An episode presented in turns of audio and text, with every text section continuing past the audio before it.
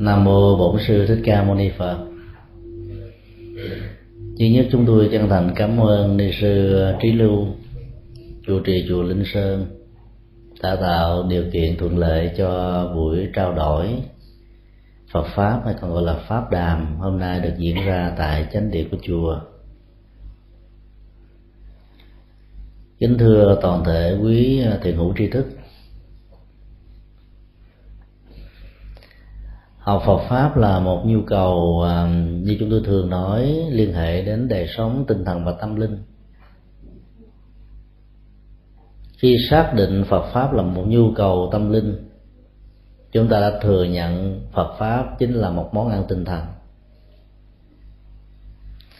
Nhìn nhận Phật pháp là món ăn tinh thần sẽ giúp cho người hành trì ứng xử và tiêu hóa nó một cách có nghệ thuật ăn không khéo, bị bội thực ăn quá ít thì bị đói, ốm. Hoặc là phát triển không được, không ăn thì chất liệu và dưỡng chất của nó không có, cho nên ờ, cũng có thể dẫn tới những bệnh tật. Dĩ nhiên khái niệm bệnh tật ở đây liên hệ với ờ, nội dung tinh thần. Một cơn bệnh vật lý có thể được trị liệu bằng nhiều cách khác nhau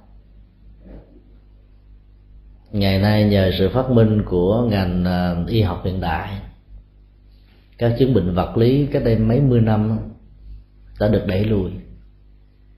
Nhiều cái bệnh vô cớ ngày xưa có thể dẫn đến cái chết của con người đó, bây giờ đã được chữa trị lành niềm vui đó chưa được thưởng thức bao nhiêu thì nỗi buồn khác lại đến. Nhiều chuẩn bị khác lại xuất hiện y khoa hoàn toàn bế tắc, chẳng hạn như um, HIVS vân vân.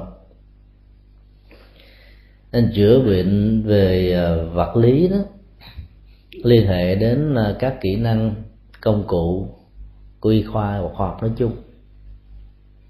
Nhưng bên cạnh những cơn bệnh đó, chúng ta còn có thể có những chứng bệnh về cảm xúc, về nhận thức. Và do đó nhu cầu trị liệu chúng phải được thiết lập. Phải có. À, ngày hôm nay đi sư chủ trì à, có đề nghị chúng tôi có một buổi à, pháp đàm để trao đổi những thắc mắc mà quý vị có thể nêu ra. Trên bàn thì có một số câu hỏi. Nếu quý vị có những thắc mắc đó thì xin quý vị quan hỷ. Cứ tiếp tục gửi câu hỏi lên hoặc là ngồi tại chỗ giơ tay à, phát biểu. Chúng tôi sẽ theo tuần tự những câu hỏi này để uh, trao đổi. Câu hỏi thứ nhất. Xin thầy quan hỷ cho biết tu có cần vui hay không? Đây là một câu hỏi rất hấp dẫn hấp dẫn vì à, nó liên hệ đến những vấn đề liên hệ mật thiết đến cái tu mà người ta không biết rằng là bản chất của tu là mang lại niềm vui. Nó nó quan trọng còn nằm ở chỗ đó là làm thế nào để niềm vui đó có mặt ở trong đời sống của người tu. Cho nên đó, chúng ta phải xác định rất rõ là tu rất cần đến cái vui. Vấn đề đặt ra ở chỗ là nội dung của cái vui đó là gì? Chẳng hạn như việt nam thường nói câu đông vui hao. Chỗ nào đông á, tạo ra niềm vui. Mà đãi người đông như vậy có cái vui thiệt rồi sau đó hao, tức là hao tiền tốn của, vân vân. Thì cái vui đó được ờ, cái bài kệ dẫn nhập vào kinh địa tạng nói đó là ham vui khổ vô cùng sau những cái vui đó đó nỗi khổ niềm đau kéo theo vì cái vui đó thuộc về giác quan. Nó có thể có mặt như những nhu cầu như những khát vọng như những sự đeo đuổi như những gì mà chúng ta cần ở lúc đó, đạt được một ít thôi. Cho nên bản chất của những cái vui đó đó nó sẽ được diễn ra theo một quy luật tâm lý mà đức phật đã nêu trong kinh gồm có ba tiến trình. Vị ngọt, vị đắng, vị xuất ly. Đức Phật đã phân tích rất kỹ về bản chất của những niềm vui giác quan theo à, tiến trình diễn ra gồm ba giai đoạn đó. Để không phải cho chúng ta bi quan về bản chất của những thú vui giác quan, mà để giúp cho chúng ta xác định và nạp vào nội dung của những cái vui đó như thế nào đó để giữ lại cái chất liệu tĩnh tại lâu dài. Thách thức trước quy luật vô thường của cuộc sống. Vị ngọt của tất cả những cái có thể tạo ra cái vui đó, nó diễn ra theo cái nhìn của con người. Đối với những người mới bắt đầu lớn lên, đối diện trước một ngưỡng cửa sống thì niềm vui lớn nhất của đó là sự thu hút giới tính thôi. Niềm vui của sự hiếu thảo đối cha mẹ ờ, trách phụ đối với xã hội, các mối quan hệ giao tế trong cuộc sống nó trở thành thứ yếu. Vì sao niềm vui đó lại trở thành khống chế con người đến thế? Đức phật trả lời rất đơn giản vì nó là bản năng của sanh tử niềm vui đó đã dẫn con người từ đời này sang kiếp khác qua tiến trình của sự tái sanh. Và cũng niềm vui đó là gai góc của hạnh phúc. Có khi nó là bồ đề và có khi là bồ đề gai. Là bởi vì chúng ta đã nhận định sai về bản chất của vị ngọt trong những cái vui mà chúng ta có thể có trong các mối quan hệ. Mua một vật liệu về nhà chẳng hạn như là những chiếc hoa vạn thọ, rất đẹp. Có hình ảnh của một sự ghép giữa một cái hoa mang chất liệu của hình thù cẩm chướng, không bác tạo ra một cái hình thù cái hoa mới. Màu sắc, hình dáng của nó đó là chúng ta ra đến cái chỗ bán hoa là không bao giờ muốn ra về tay không và do đó, chúng ta nghĩ rằng dân cúng cho phật chúng ta sẽ có được một giá trị an vui hạnh phúc. Cái tình trạng của những cái hoa thư này chúng ta tạm gọi là vị ngọt của nó trong giai đoạn mà nó trở thành đối tượng của sự ưa thích. Vị ngọt này diễn ra với tất cả chúng ta. Trong tình bạn cũng có vị ngọt, trong tình yêu cũng có vị ngọt. Trong mối quan hệ làm ăn, buôn bán, kinh tế, thương mại, hầu như cái gì trong giai đoạn đầu đó đều có vị ngọt giống nhau vị ngọt đó nhiều hay ít đó là tùy theo điều kiện hoàn cảnh và cách thức chúng ta sử dụng nó cái tiến trình của vị ngọt này đó được chúng ta đẳng thức quá như là một niềm vui. Và chúng ta cho rằng thiếu nó là thiếu đi tất cả. Cho nên rất nhiều người đã có khuynh hướng là chiếm hữu nó. Sở hữu hóa nó như là một trong những cái quyền được hưởng thụ của con người và ai đụng đến cái quyền đó đó bản ngã con người trở nên sương sổ và những thách đố mới đã được đặt ra để bảo vệ nó cuộc đấu đã bắt đầu được xuất hiện. Tính cách loại trừ để tạo ra vị thế đặc tôn của những cái vị ngọt và cái vui đó đã có mặt. Và đến lúc đó, hạnh phúc nó sẽ mất đi.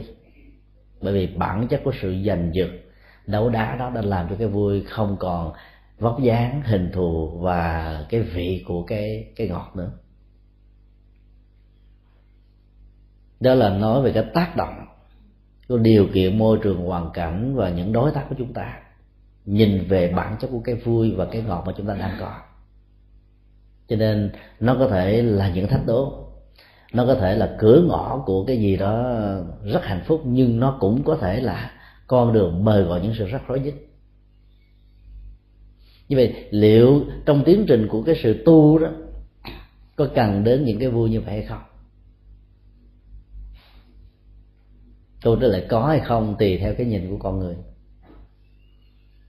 Nếu chúng ta là những người à, thích những người bạn đồng hành là thông qua tính cách đồng hành trên con đường tu đó, chúng ta có được tăng tiến hơn, vững chãi hơn, bản lĩnh hơn thì chắc chắn rằng là cái sự đông vui này nó không phải là hào, mà đông vui để tạo ra một giao hưởng. Giao hưởng của um, sự tu tập, giao hưởng của tâm linh, giao hưởng của um, sự à, tinh tấn vân vân.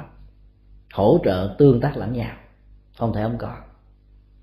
Như các tổ Việt Nam đã nói là ăn cơm có canh. Nếu đó là một yếu tính để tạo ra vị ngon trong hưởng thực thực phẩm như một trong những góc độ để thể hiện văn hóa, thì tu hành phải có bạn. Có nghĩa là có những người đồng hành chia sẻ để chúng ta có được những niềm vui, để tạo ra những vị ngọt. Và nhờ vị ngọt đó, chúng ta quên đi cái đắng, cái cay của cuộc đời. Vì đắng cay nhiều hơn vị ngọt dữ lắm. Nó có thể tỷ lệ có một trăm lần, một ngàn lần, một tỷ lần. Còn vị ngọt qua rồi hết.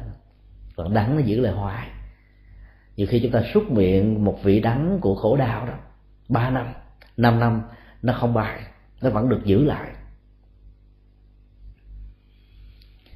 Đức Phật nói là khi chúng ta đang ở trong cảnh trạng của một vị ngọt, như là biểu đạt của cái vui, chúng ta phải ý thức rằng nó sẽ phải trải qua một giai đoạn thứ hai. Về phương diện tâm lý và về phương diện phật lý, đó là vị đắng sự thay đổi từ cái cấu trúc của cái vị ngọt sang vị vui cái vị đắng đó nó, nó chỉ nằm ở một sự thay đổi tâm thôi. Hai người đang yêu nhau nồng thắm có một hình bóng thứ ba hấp dẫn hơn. Cái vui đó đã bị thách thức rồi. Trong cái con đường kinh tế làm ăn buôn bán rất là thịnh đạt. Mà nếu mình là một thành phần trong đó đó sự sụp đổ của hai tòa nhà thương mại của Mỹ đã làm cho cái vị ngọt của con đường kinh tế của mình trở thành một vị đắng gián tiếp hay là trực tiếp. Cho nên Đức Phật giới thiệu hình ảnh của vị đắng ngay sau khi ngài đã xác định cái vui là một nhu cầu của con người.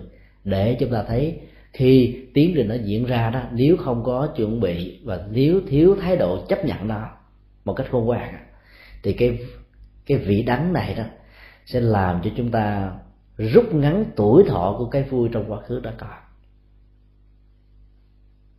Cái đắng đó sẽ giữ lâu hơn. Đối với tiến trình của một con người, cái đắng đó là sự già nua, bệnh tật, lực bất tòng tâm. Những gì mình muốn không đạt được, những gì mình không muốn nó cứ đến với mình cho nên phải ý thức là rằng chỗ nào có cái vui đó, thì nó cũng có cơ hội mời gọi cái không vui. Chỗ nào có vị ngọt á, chỗ đó sẽ có kiến, sẽ có những con thích về vị ngọt bám vào và do đó, làm cho vị ngọt này có thể tạo thành một cái gì đó hình thái khác của cái đắng. Cho nên hiểu được tính tương duyên, tính điều kiện của mọi vấn đề đó, con người không bao giờ tuyệt đối hóa cái gì tuyệt đối hóa là một sai lầm về phương diện nhận thức. Từ sai lầm từ góc độ tuyệt đối hóa cái vui là vị ngọt. Con người có thể mãi mê mất quên mất đường về. Đến lúc đó, trên lộ trình chúng ta đi đó nó có hoa bên vệ đường có sỏi đá có trăng sao có gió mát có màu xanh thẳm có những tiếng chim hiếu lướt hót liếu lọ có những đồng tử dẫn chơi qua đường phố. Có những con người đang đồng hành bên nhau. Chúng ta đều tiếp xúc, đều chứng kiến và chúng ta là một thành phần trong đó. Nếu chúng ta đẳng thức hóa bản chất của sự vui trong tu tập bằng những cái vui nhộn qua tiếng chim kêu, tiếng gió thổi, thông bay, thông reo, suối chảy, sự vui đùa của đồng tử và con người đó thì chúng ta đã đánh mất đi cái bản chất và chúng ta đã bị rơi vào trong một cái giai đoạn gọi là gọi là vĩ đẳng có nghĩa là đánh mất những cái cần thiết để tạo ra sự an vui lâu dài và thay thế đó bằng một cái mà mình không thích. Nếu đạo phật chỉ dạy chúng ta vị ngọt, vị vui như thế thì đạo phật là chủ nghĩa nhị nguyên. Hết à. Không có giá trị tính tương đối của vấn đề ai cũng có thể nhìn thấy được. Đức phật lại đưa ra cái giai đoạn thứ ba là cái giải quyết vấn đề vì xuất ly. Thái độ làm cho con người là thấy được tính giới hạn của cái vui và cái khổ, của cái vị ngọt và vị đắng, của những cái như ý và những cái bất như ý đã làm cho con người có nhu cầu thoát ra khỏi đó cái nhu cầu thoát ra này nó giống như tình trạng của một con chim nằm ở trong lòng. Chầu trực, ngày và đêm, chỉ chờ cơ hội, cái cửa lòng được mở ra là nó thoát ra bên ngoài. Thái độ tâm lý đó thôi thúc, chờ đợi, từng ngày, từng giây, vân vân. Cái nhu cầu đó chính là một trong những cửa ngõ để giúp chúng ta vượt qua khỏi những bế tắc. Nếu trong tiến trình tìm cái vui chúng ta gặp quá nhiều cái đắng thì vị xuất ly chính là con đường mời gọi cho chúng ta có một bước đăng trình về một phương trời cao rộng. Cái đó nó vượt lên trên những cái giới hạn mà chúng ta có thể đã đi qua như một phần của sự sống.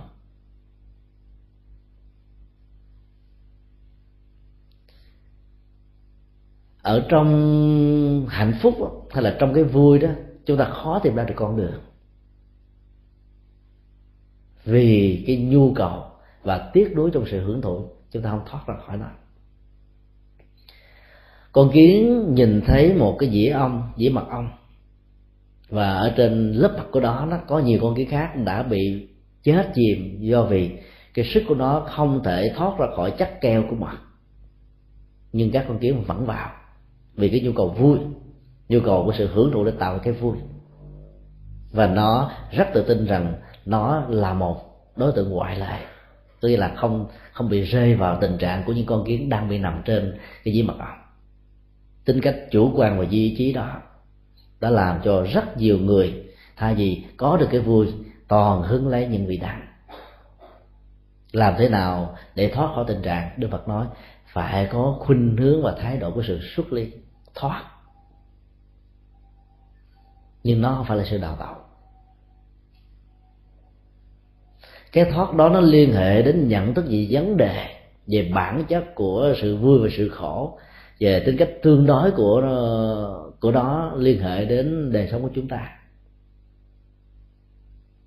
Trong khổ đau, con người có khuynh hướng xuất ly nhiều hơn. Hơn là trong hạnh phúc.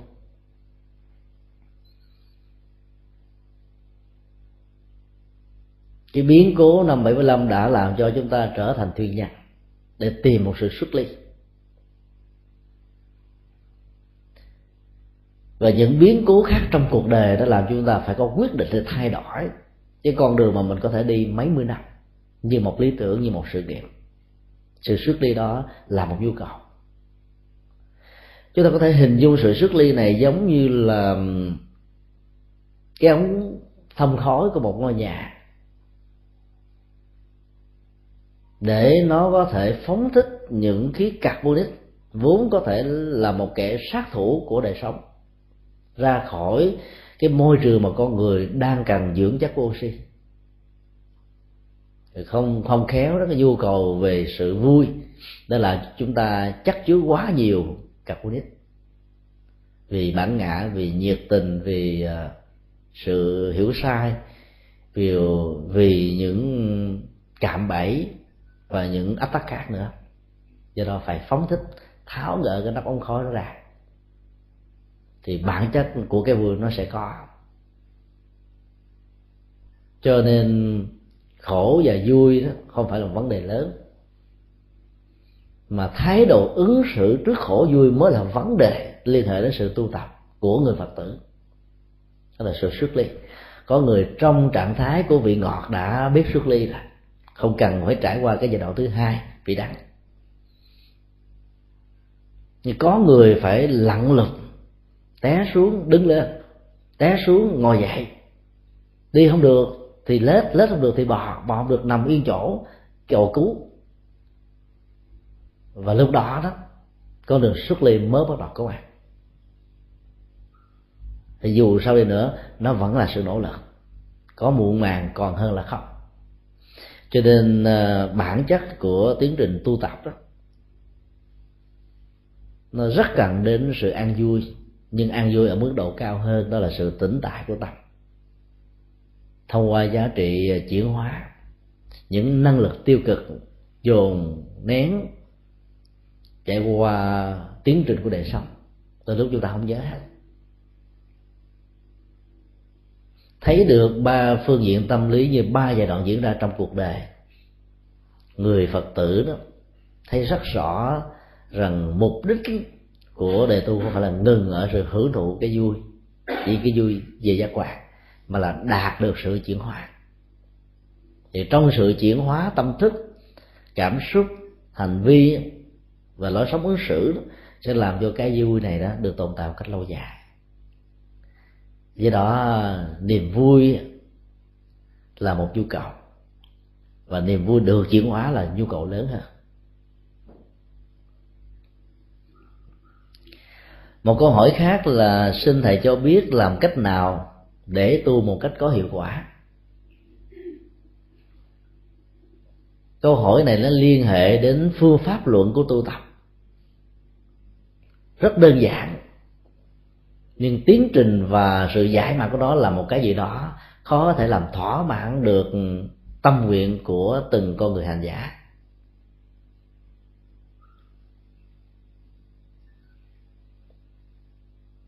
Khái niệm của từ tu trong dân gian Việt Nam cứ nghĩ là việc cạo đầu. Đắp một chiếc y trở thành một người xuất gia trong đời sống sinh hoạt của thiền môn. Dĩ nhiên cái đó là một trong những loại hình của cái tu một cách giải nghĩa từ nguyên của chữ tu trong trường hợp này là tu là tu sửa. Sửa cái gì? Những cái tiêu cực thành tích cực. Những tâm lý âm tính trở thành những tâm lý được chuyển hóa. Những thái độ cống cao, ngã mạn, tự hào, vị kỷ, nhỏ nhoi, được chuyển hóa thành thái độ khiêm hạ, tương nhượng cung kính hiểu biết, dung thông, vân vân.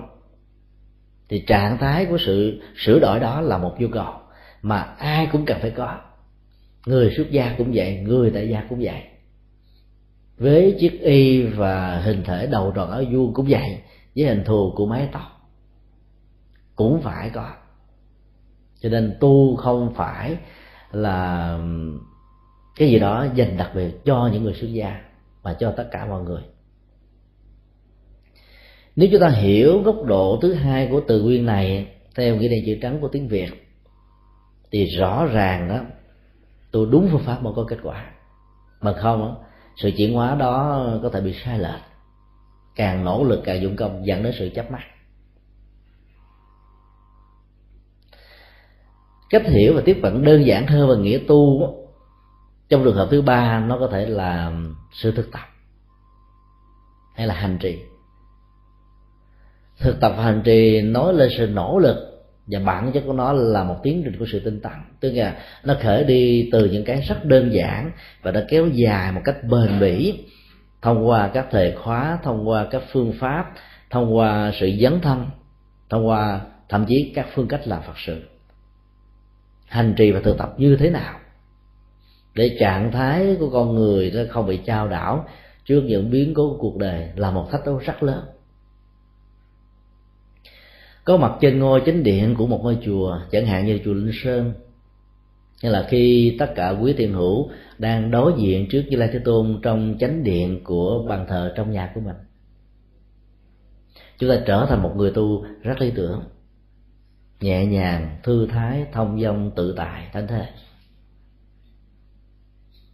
Nhưng nếu chúng ta hãnh diện và tự hào với cái mà chúng ta đạt ở trong một môi trường không gian tâm linh thì chúng ta có thể sẽ gặp rất nhiều rắc rối.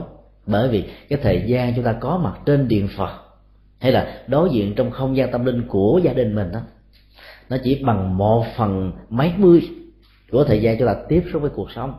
Nơi đó không có phật mà có rất nhiều ma. Nơi đó không có sự tĩnh tại mà có rất nhiều sự đồn ồn ào. Nơi đó không có những người bạn đồng hành mà toàn là những người chọt kệ bánh xe. Thì phải làm thế nào? Cái đó mới mới chính là cái sự thực tập. Do đó um, cái nhu cầu có mặt trên điện phật đó, không thể thiếu bởi vì cái này sẽ giúp chúng ta thực tập tĩnh tại trong trạng thái tĩnh để trên kết quả đó chúng ta có được cái cái, thiết diện tĩnh tại trong trạng thái động. Và cái trường hợp thứ hai này mới chính là bản chất của sự thực tập. Vào chùa gặp quý thầy gặp quý sư cô với những điều cười, niềm vui, trao đổi về phật pháp.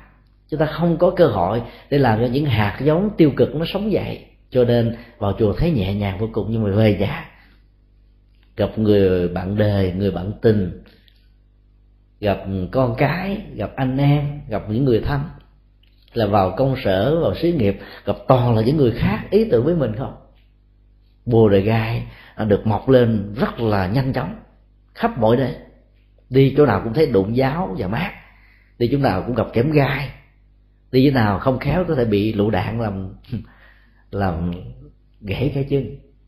Tan nát cả tay không vâng do đó nhu cầu của sự thực tập đó phải được thiết lập ở trong những hoàn cảnh đó nhiều hơn. Tức là tu trong động đó, mới là cái chính. Nhưng mà không có cái tu trong tỉnh đó, thì không cách nào chúng ta thành công được tu trong động cho nên nói như vậy để chúng ta mới thấy được là tính phương pháp luận của tu tập đó, là một vấn đề rất nghiêm trọng quyết định sự thành công hay thất bại của một hành giả.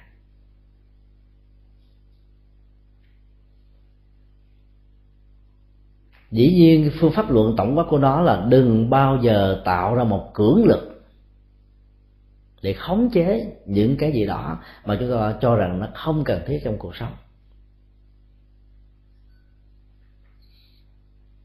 Tạo ra một cưỡng lực trong nhận thức dẫn đến tiến trình của sự hành trì đó là chúng ta đang tạo ra một năng lực của lòng sân lấy sức mạnh của một cái lòng sân dưới hình thức của một sự cương quyết mạnh dạng cứng rắn để chúng ta đập nát và chuyển cái, cái năng lực tiêu cực ít hơn không còn nữa chúng ta vẫn có thể thành công. Điều đó không ai phủ định nhưng về lâu về dài, cái tính cách ứng chế và cưỡng lực đó sẽ tạo ra vấn đề. Nghĩa là các hạt giống tiêu cực sao không chết. Nó bị cô lập, khoanh dùng vô hiệu hóa trong một thời gian nhất định với môi trường thuận lợi cho đời sống tu tập. Là hết. Bùng tất cả những điều kiện đó ra một chất xúc tác nhỏ thôi. Thì những hạt giống nằm sâu trong chiều sâu vô thức của con người trải qua một tiến trình sanh tử dài đăng đẳng đó, sẽ trỗi dậy như là một đội quân hùng mạnh khởi nghĩa, nổi loạn, kháng cự, đối chọi với chúng ta. Cho nên bản chất của phương pháp luận trong tu tập là không dùng cử lực, mà là chuyển hóa. Nhưng chuyển hóa đó bằng cách nào? Sự chuyển hóa đó có thể được đi bằng hai phương thức khác nhau. Phương thức thứ nhất, đó là tạo những năng lực, những hạt giống mới. Có chất liệu lúc đầu á, là có thể ờ, đồng hóa với những cái tiêu cực. Như mình cài đặt gián điệp vào cái cấu trúc ừ, của lòng tham, lòng sân, lòng si, để mình nhận diện được mặt mũi của ờ, lực lượng tiêu cực này là gì do đó chúng ta có thể trải nghiệm bằng một cách rất đơn giản. Chẳng hạn như là đi ra đường thấy người ta làm rơi rớt tiền hay là vật quý báu đó thì lòng tham có thể phát khởi. Nếu mình mới vừa thiếu nợ mới bị ờ, uh, lay off và đang cần có nhu cầu có tài chính để giải quyết những con nợ nặng đang đè nặng trên cánh vai của chúng ta chúng ta có thể khởi lên cái nhu cầu cần và lụm lấy cái đó để chiếm hữu nó một cách mà người ta không biết. Dựa vào nguyên tắc của đạo đức và luật pháp á, thì người lụm cái khối vàng, tiền bạc của người khác bị rơi không phải là sự ấn cắp nhưng nó vẫn có thể mang lại nỗi khổ, niềm đau cho người bị đánh mất. Nếu lòng tham lúc đó xuất hiện hay cái nhu cầu đó có mặt dưới hình thức vi tế của lòng tham, thì chúng ta biết rằng nó cần phải được chuyển hóa và thay thế.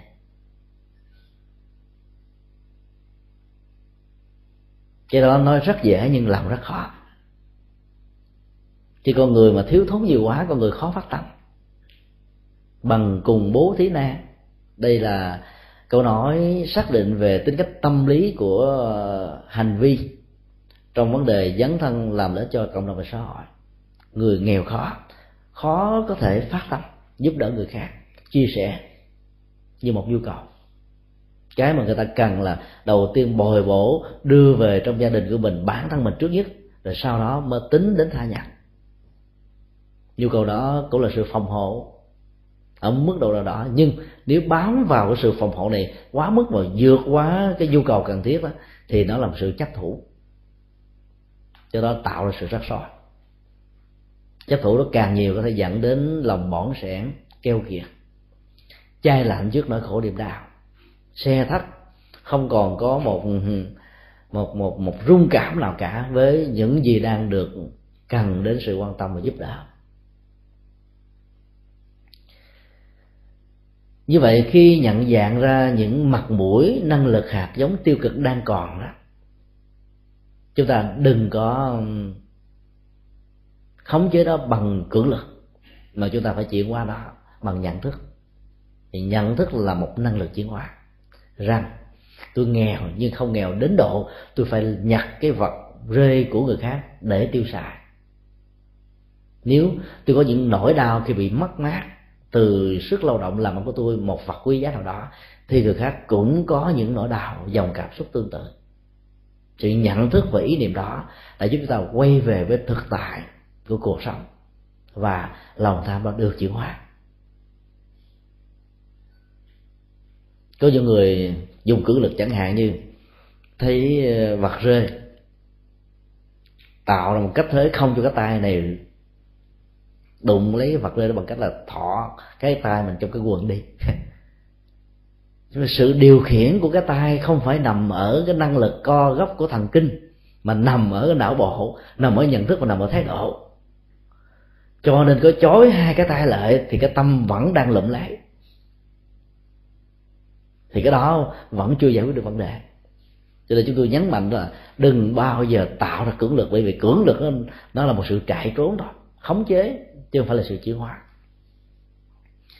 Phương pháp thứ hai là chúng ta phải gieo trồng những hạt giống tích cực một cách ờ, lành lặn mà không cần phải tạo ra ờ, một cái cơ hội để tạo ra mặt bằng hòa nhập với những hạt giống tiêu cực. Hạt giống này là hạt giống đối lập hoàn toàn và có chức năng chuyển hóa và trị liệu rất tốt. Chẳng hạn như trong tình huống người nào đang có những nhu cầu về gia tài, sự nghiệp, tài sản, vân vân mà có thể phát xuất lòng tham dẫn đến tính cách tham nhũng, hối lộ, móc quạt, hay là tiêu cực, cử quyền, vân vân. Từ lúc đó chúng ta phải gieo trồng những hạt giống của nhân từ, của rộng lượng và của sự chia sẻ gieo thật nhiều bằng những nỗ lực thật tích cực. Nỗ lực tích cực đó chúng ta có thể nhân cái hạnh phúc của người được giúp đỡ đó. Và đẳng thức qua đó trở thành hạnh phúc của mình. Chỉ cần nhìn vào à, một vài cái màn phim ở trên đài truyền hình, một cảnh tượng những người đang làm công tác từ thiện xã hội giao tặng bằng tất cả tấm lòng một vật có thể rất nhỏ, không có giá trị, cho một người đang có nhu cầu. Ánh mắt nhìn vào, với những nụ cười, với những hoan hỷ, với những sự biết ơn, lẫn nhau. Niềm vui đó bắt được gieo trồng trong tâm khảo chúng ta rằng của cải tài sản để mang lại hạnh phúc chứ không phải tạo ra sự trói buộc. Cho nên cứ gieo trồng cái ý thức đó thì tự động chúng ta chẳng những không lượm những vật rơi, không ăn cắp đã đặt mà chúng ta còn có nhu cầu thả ra bớt, giúp đỡ những người khác. Tức là gieo trồng năng lực tích cực mà không cần ừ, phải đặt ra nó để phục vụ cho cái gì. Không cần, nghĩ thế. Bởi vì sự cầu nguyện ước muốn đôi lúc tạo ra sự căng thẳng. Chúng ta mong đợi dữ quá mà không có, cho nên thất vọng, sụp đổ. Ở đây chúng ta chỉ đi trên tiến trình của nhân quả chúng ta biết rằng là cái năng lực của quả nó tỷ lệ thuận vào trọng lực của tâm. Tâm tập trung nhiều chừng nào thì kết quả nó có mặt nhiều chừng đó thôi. Cứ đầu tư, không bận tâm về những ước muốn, giá trị nó sẽ có. Như vậy là sự gieo trồng trong trường hợp này hoàn toàn thoát khỏi ách khống chết của cưỡng lực. Đó là hai phương pháp căn bản và bao quát để chúng ta có thể áp dụng để tạo ra tiến trình của sự tu dẫn đến những kết quả như mong đợi. Dĩ nhiên, nói như vậy cũng nói rất bao quát, bởi vì khái niệm của tu quá nhiều, nội dung của nó rất đa dạng. Và chưa nói đến các pháp môn, sự hành trì pháp môn đối tượng của pháp môn, kết quả chuyển hóa từ pháp môn, vốn rất đa dạng, qua con số 84 ngàn, có nghĩa là nhiều lắm. Cách thức nào cũng có kết quả, nếu đi đúng đi có phương pháp.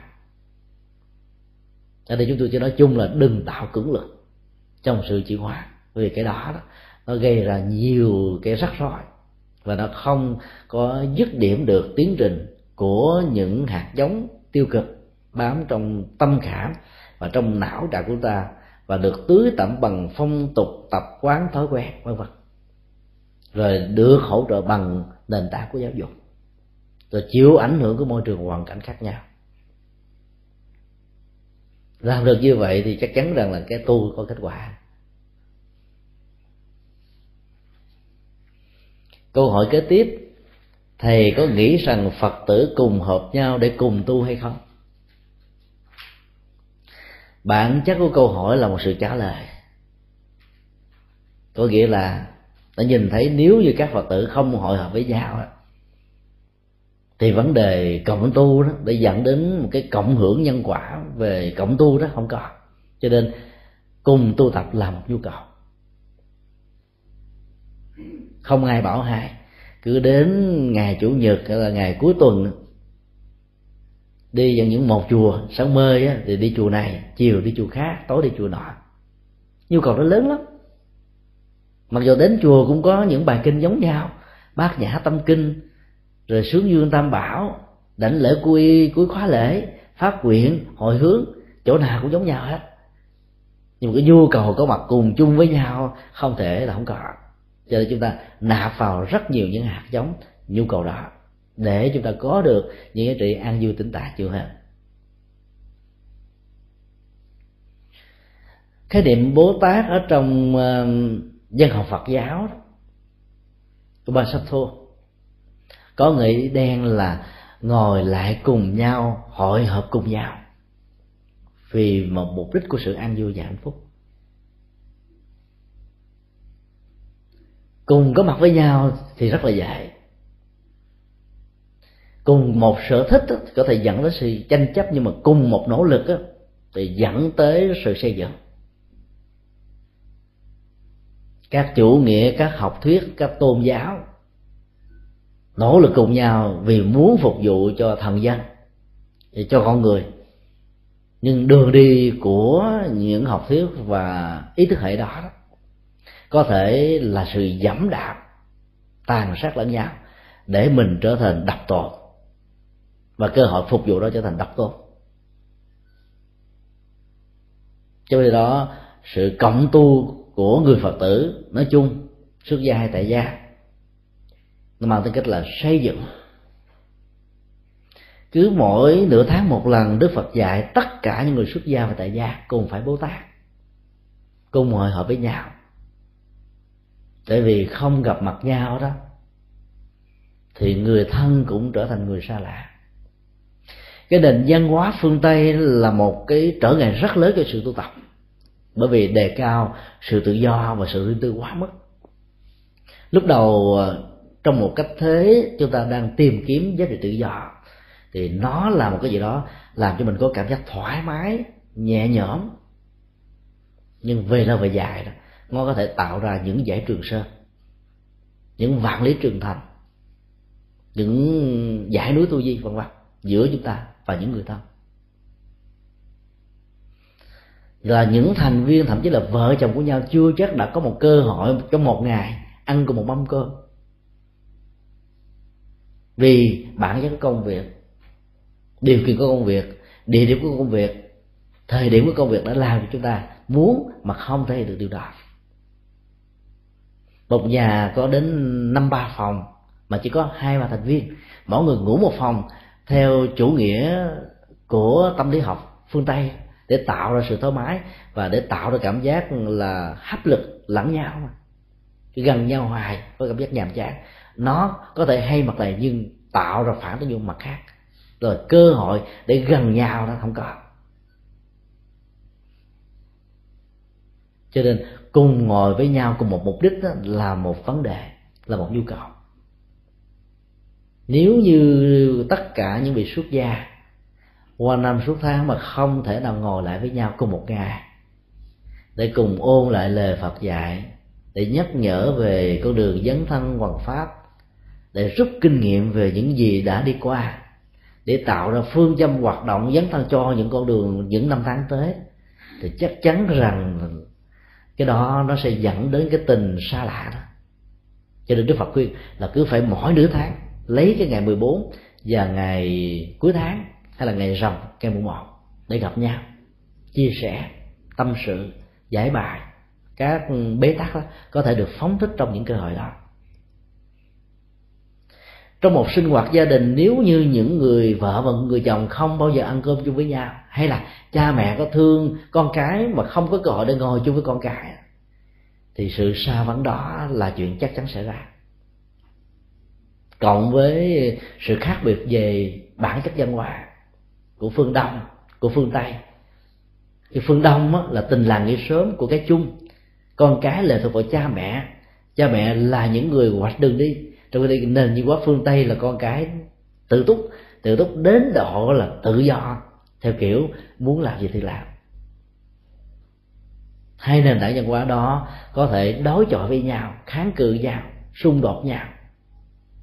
Và chỉ có những cơ hội ngồi chung với nhau đó, chúng ta mới chia sẻ, mới lắng nghe, mới trao đổi, mới cảm thông, để tạo ra ít nhất là biên cương của sự tương nhượng giữa hai bên, giữa hai nền văn hóa để mỗi bên cùng tôn trọng, đừng vượt qua cái mức cho phép của nó. Thì trong sự khác biệt, vẫn có thể tạo ra một cái gì đó có lợi cho cả hai, có lợi cho chung. Cho nên cùng ngồi với nhau rất tốt. Dĩ nhiên, cùng ngồi với nhau, đừng bao giờ nói về những người không có mặt tại vì cái đó đó, nó làm cho chúng ta đánh mất chánh niệm về sự hiện hữu quý báu của người đang ngồi đối diện với mình thay vì ngồi với nhau, chúng ta nói chuyện của nhau. Nói để tìm ra những giải pháp. Chúng ta lại nói với một người khác. Cho nên, cái tính cách phóng tâm về tương lai qua hình ảnh của một người khác đã làm cho giá trị của hạnh phúc hiện tại đó không có bằng trong cuộc trò chuyện với nhau mà chúng ta toàn là nói, tôi có một người bạn rất thân, tôi kể từ đầu đến đuôi về người đó, mà cái người bạn đối diện với mình cũng có rất nhiều điều hay, điều đẹp để học hỏi, thì mình không đề cập tới.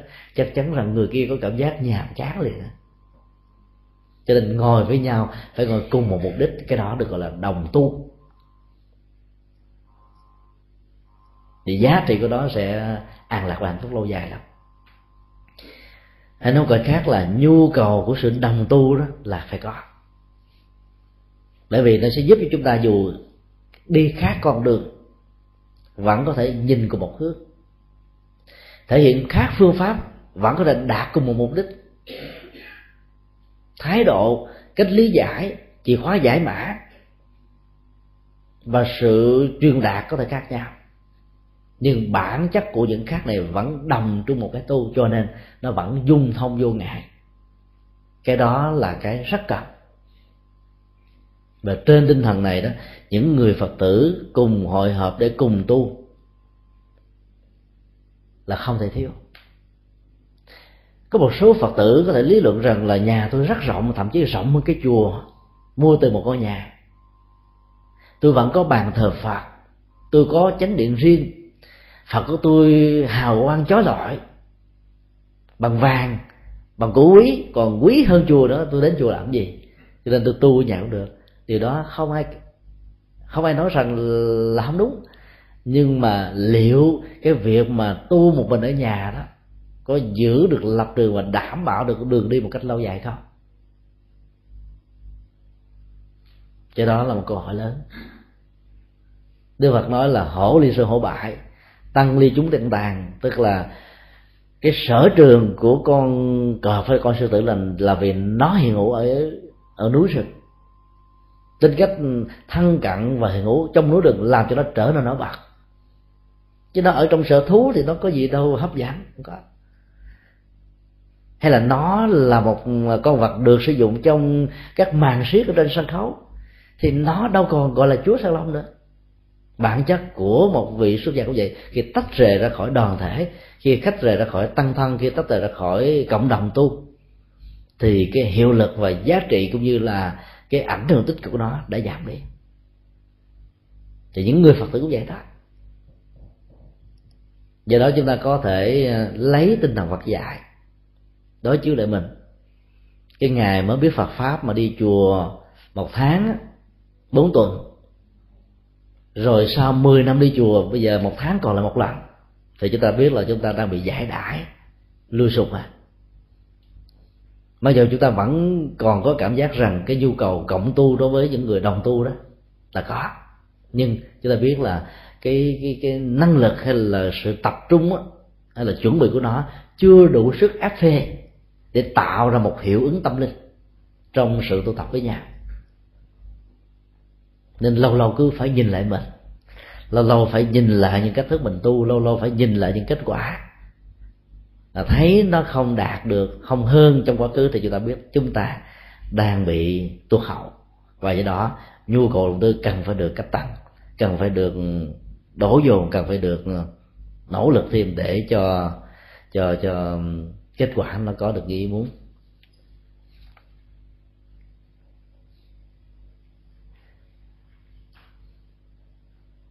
Đây là những câu hỏi cá nhân, trả lời sao xin thầy quan hỷ cho biết các kinh thầy đã chuyển sang việt ngữ và quyển kinh tụng hàng ngày khi nào sẽ tái bản. Mặc dù cũng là chuyện cá nhân, nhưng mà chuyện kinh điển trở thành chuyện chung. Từ năm 1992 chúng tôi đã bắt đầu có ý thức và nỗ lực. Mong mỏi có một bản kinh việt ngữ có thể trở thành à, thức ăn tinh thần của những người phật tử tại gia. Bởi vì nhu cầu và phong trào của hán học nó không còn nữa. Cho nên việc tiếp xúc và thọ trình đọc tụng các nghi thức thuần tí chữ hán được phiên âm tại việt nam đó, là một cản lực rất lớn cho rất nhiều người phật tử muốn tìm hiểu đạo phật một cách nghiêm túc.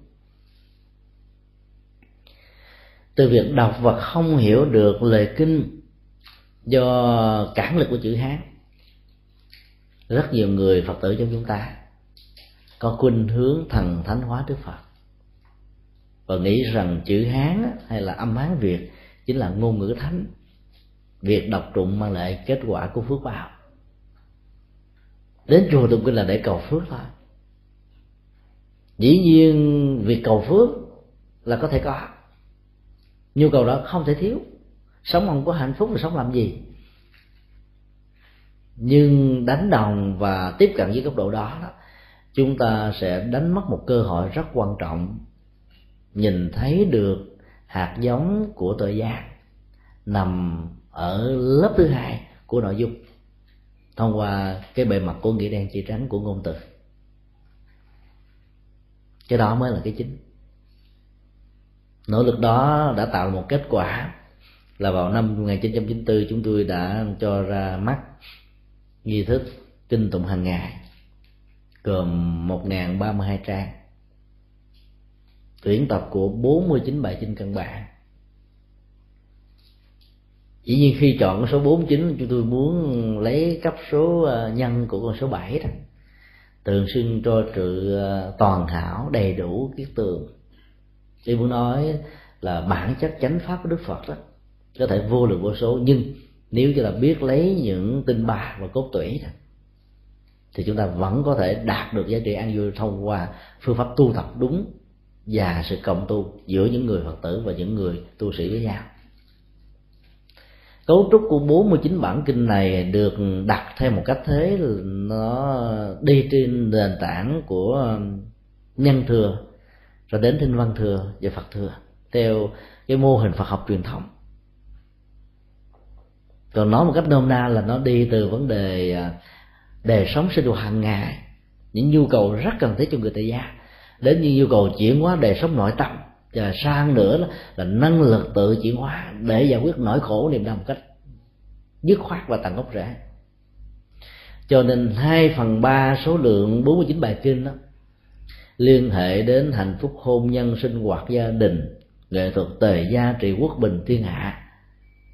Và những kỹ năng chuyển hóa khi con người đang đối diện trước cái bệnh, cái già, cái chết, cái bất hạnh, cái khủng bố, sợ hãi, vân vân. Lời phật dạy đa dạng phong phú. Hàng trăm ngàn bài kinh. Nhưng rất tiếc là do vì chúng ta đi đặt nặng về tông môn pháp phái đó. Thì mỗi tông môn pháp phái đó chỉ truyền bá một số bài kinh rất là hạn chế. Thiền tông thì chỉ đặt nặng bài bát nhã tâm kinh. Tịnh độ tông thì gồm có năm kinh tịnh độ. Thì sau đó thêm kinh phổ môn, rồi về sau mở rộng thêm kinh địa tạng, rồi lương hoàng sáp từ bi thị sám, kinh diệu sư vân vân mật tông chỉ còn rút lại có mấy câu thần chú. Nếu nhìn ở một góc độ tinh hoa nữa đó, thì thiền tông chỉ còn có những công án, những thoại đầu các nghi tình, chánh niệm, tỉnh thức, cút lại còn một chữ thôi tịnh độ tông còn là một câu nam mô di đà phật. Mặt tông chỉ còn lại sao mấy chữ âm tiết án mới đi bắt di học. Cái tinh hoa, cái tinh túy đó rất cần thiết nhưng nó sẽ là một cái gì đó. Nếu không mở rộng thêm đối tượng của các bề kinh, thì người phật tử sẽ đánh mất cơ hội tiếp xúc với kho tàng biển pháp của như lai thế tôn. Và không khéo đó, thì trong sự thưởng thức các chất liệu và thực phẩm tinh thần tâm linh từ những cái tinh hoa nhất của các tổ rút lại đó cảm giác quen riết rồi có thể trở thành máy móc. Chúng ta có thể đánh mất đi cái cảm giác vui, an, hạnh phúc trong sự hành trì. Cho đến giờ gõ, mấy tiếng kèn keng keng keng là chúng ta cứ lên gõ, tóc tóc tóc tóc tóc tóc tóc, rồi niệm thôi. Mà đến lúc chưa có thể xác lập được cái niềm tin hay là xác lập được sự chánh niệm trong cái thức hành trì để chuyển hóa được những gốc rễ của khổ đau bên trong cho nên chúng tôi đã um, tạo ra một cái cái cái cơ hội để tham khảo, để giới thiệu các bài kinh đơn giản. Bởi vì người tại gia phần lớn là không cần giải thoát. Cần của họ là hạnh phúc, cần của họ là phước báo, cần của họ là công đức, cần của họ là cuộc sống an bình. Gắn liền với đời sống sinh hoạt của vợ, chồng, con cái, xã tắc, quê hương, làng xóm tình thân. Rồi giác ngộ và giải thoát đó, nó là cái phần mà nhu cầu của những người xuất gia hướng về nhiều hơn là những người tại nhà. Khi những người tại gia bắt đầu sang bằng được cái khuynh hướng của cái nhu cầu an vui cao như người xuất gia thì lúc đó họ phải rẽ vào con đường khác đó là con đường của phương trời cao rộng. Chúng ta áp dụng các nghi thức tụng niệm theo một cách thức là người tại gia và người xuất gia cùng chung cho nên, chúng ta đã lấy cái thực phẩm và khẩu vị của những người xuất gia, áp dụng cho khẩu vị của những người tại gia. Dĩ nhiên không có gì ăn, thì họ ăn vẫn thấy ngon. Khi có sự lựa chọn đó, thì chắc chắn là cái mà họ cần là cái cái gần gũi cuộc sống à do đó, hai phần ba của nghi thức tụng niệm này là những bài kinh như chúng tôi vừa nói. Cho đến ngày nay thì chúng tôi đã tái bản được ờ, năm lần tổng cộng số lượng um, bản đã được tặng biếu ở các nơi để trên hai chục ngàn. Dĩ nhiên con số đó so với 85 triệu dân của nước Việt Nam giống như là một hạt muối bọt ở trên biển khơi thôi. Hay là một giọt nước ở trong sa mạc, nhỏ xuống một cái là bốc khói, là tắm bé vào đâu bên cạnh nghi thức ờ, kinh tụng hàng ngày đó đó chúng tôi ờ, còn ờ, dịch và soạn thêm các nghi thức như là giống đại hồng chung rồi à, à, nghi thức cúng những người quá cố nghi thức cầu an nghi thức cầu siêu. Đến cho đến ngày hôm nay thì đã xuất bản và ấn tống khoảng là trên một trăm ngàn quyển các nghi thức ừ, chúng tôi vừa nói. Và nó cũng chẳng thấm béo vào đâu. Cái nỗ lực ừ, mà chúng tôi đầu tư vào các nghi thức này, đó là diệt hóa nó. Công thức của sự diệt hóa nó được vay mượn từ phong cách dịch thuật của ngài à, Kumala Thập theo dân phong tứ tự. Thì bản chất của tứ tự nó tạo ra một cái âm hưởng, hùng thì thật là hùng, du dương thì thật là du dương và do đó, nó có thể tạo ra một nhạc khúc trong lúc chúng ta hành trì đọc tụng. Nó có thể gợi lên những cái cảm xúc thích thú ở người nghe. Nên các bản dịch của chúng tôi đều đi theo phong cách đó. Và cái nỗ lực kế tiếp nữa là cố gắng là gieo vặn cuối, cướp vặn. Nếu chúng ta cắt ra một bài văn xuôi trở thành bốn chữ bốn chữ thì chúng ta sẽ có thành một bài thơ tứ tự với cách gieo vần cuối đó là à, câu thứ nhất và câu thứ ba chữ cuối của đó ăn vặn với nhau câu hai câu bốn. Tức là âm cái cái cái phần à, cái câu lẻ ăn vặn với câu lẻ và câu chẵn ăn vặn câu chẵn một ba hai bốn cứ như thế. Hoặc là ít nhất trong bốn câu phải có một chỗ ăn vặn một bốn hoặc là một ba hay là hai ba không bắt để tạo ra nhạc điệu cho việc đọc tụng.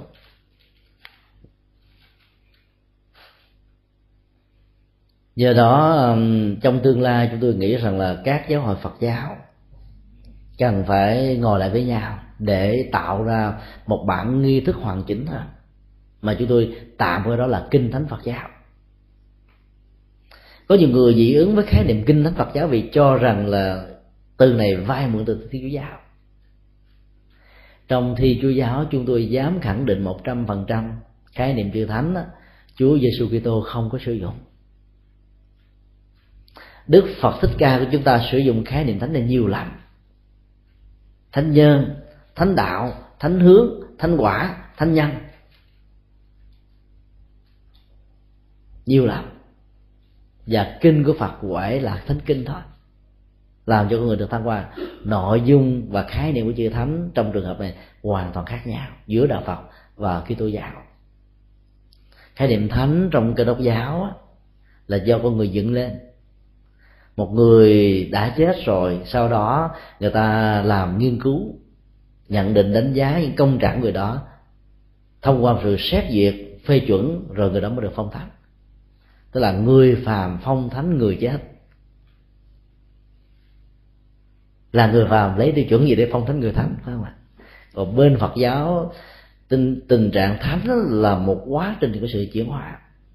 Nó diễn ra trong nội tại tâm thức của từng con người cho nên người đó dù có ờ, bị ờ, dán nhãn dưới bất kỳ một hình thức nào đặt danh dưới bất kỳ một khái niệm nào hay là tự xưng dưới bất kỳ một ngôn ngữ nào thì chất liệu sự chuyển hóa sẽ làm cho đó thành thánh do đó khái niệm thánh tinh rất cần thiết và cái nhu cầu của thánh kinh này nó, nó cần phải đi theo hai hướng. Một quyển thánh kinh cho những người tại gia và một quyển thánh tinh cho những người xuất gia bởi vì khẩu vị tâm linh của hai bên khác nhau. Thực phẩm tâm linh của hai bên khác nhau. Vì con đường tâm linh của hai bên khác nhau. Chúng ta không thể dùng chung. Có những bài kinh sử dụng chung. Có những bài kinh đó nói riêng cho những người xuất gia chứ không dành cho những người tại gia.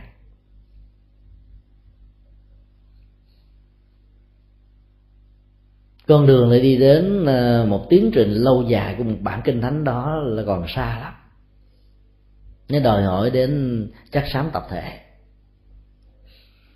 Vì làm sao trong bản kinh thánh cho người tại gia nó phải có chất liệu mà người tại gia cần hạnh phúc, gia đình, hôn nhân, tình yêu, tình bạn, tình quê hương.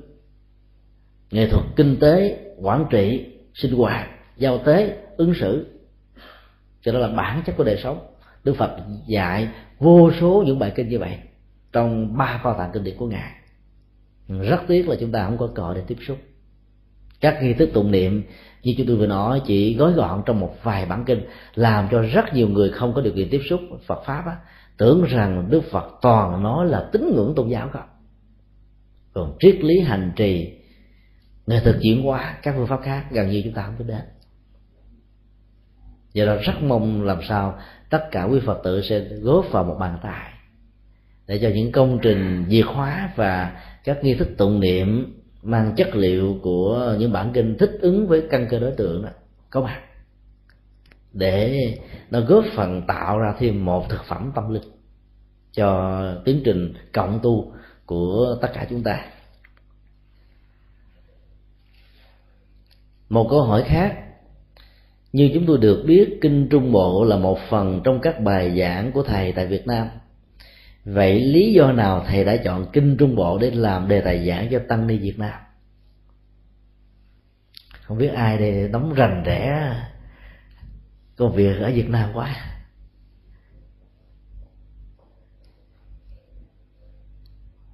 Việc chọn bản kinh trung bộ làm đề tài giảng tại chùa Phật học Xá Lợi vào ờ, chủ nhật mỗi tuần 4 giờ rưỡi chiều không phải không có lý do, như câu hỏi đã đặt ra.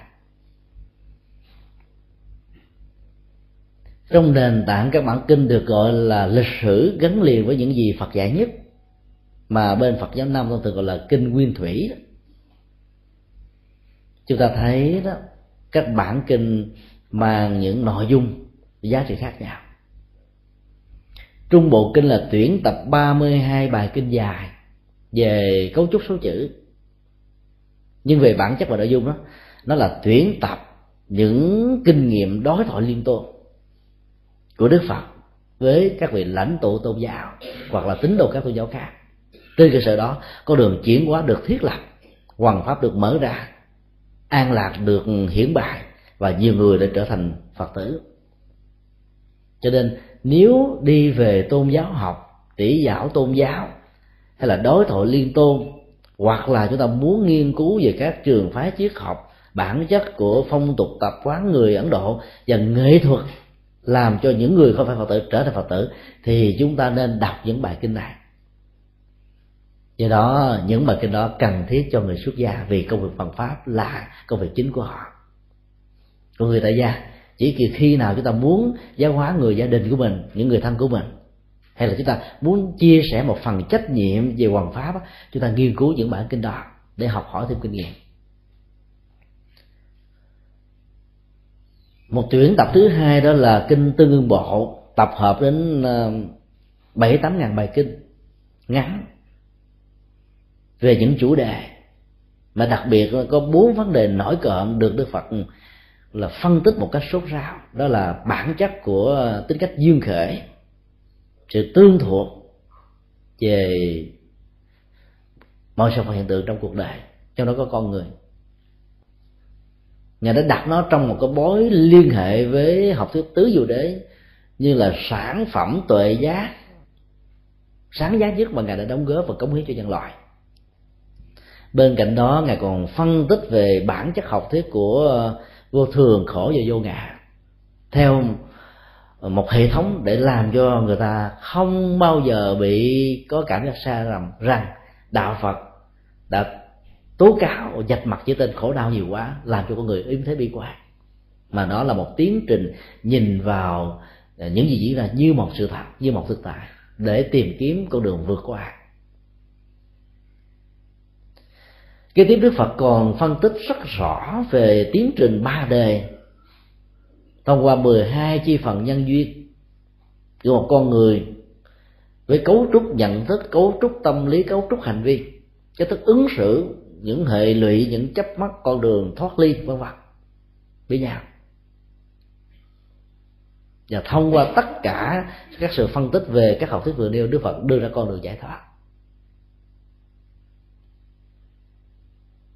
Nó gồm các chủ đề. Những bài kinh nào có cùng khuynh hướng, có cùng nội dung, có liên hệ trực tiếp gián tiếp thì các nhà biên tập đã nhóm và gộp ra là thành một hệ đặt tên chung đó là tương ưng một tuyển tập thứ ba được gọi là tăng chi bộ kinh, tức là những bài kinh ờ, dựa trên nền tảng pháp số, tức là rút gọn mà. Như lai có thể giảng một bài kinh rất dài, rồi sau đó có những câu đúc kết, gắn liền bằng những con số liên hệ đến pháp môn hành trì. Từ con số 1 cho đến con số 11 thì được gọi là tăng chi, tức là cứ tăng một con số, bộ tức là một tuyển tập bộ kinh là một tuyển tập các bài kinh gắn liền từ con số 1 đến con số 11 do đó, nếu ai muốn nắm hết tất cả những giáo pháp của đức phật một cách vắn gọn, thì nên đọc qua tăng chi bộ kinh, nắm được hết.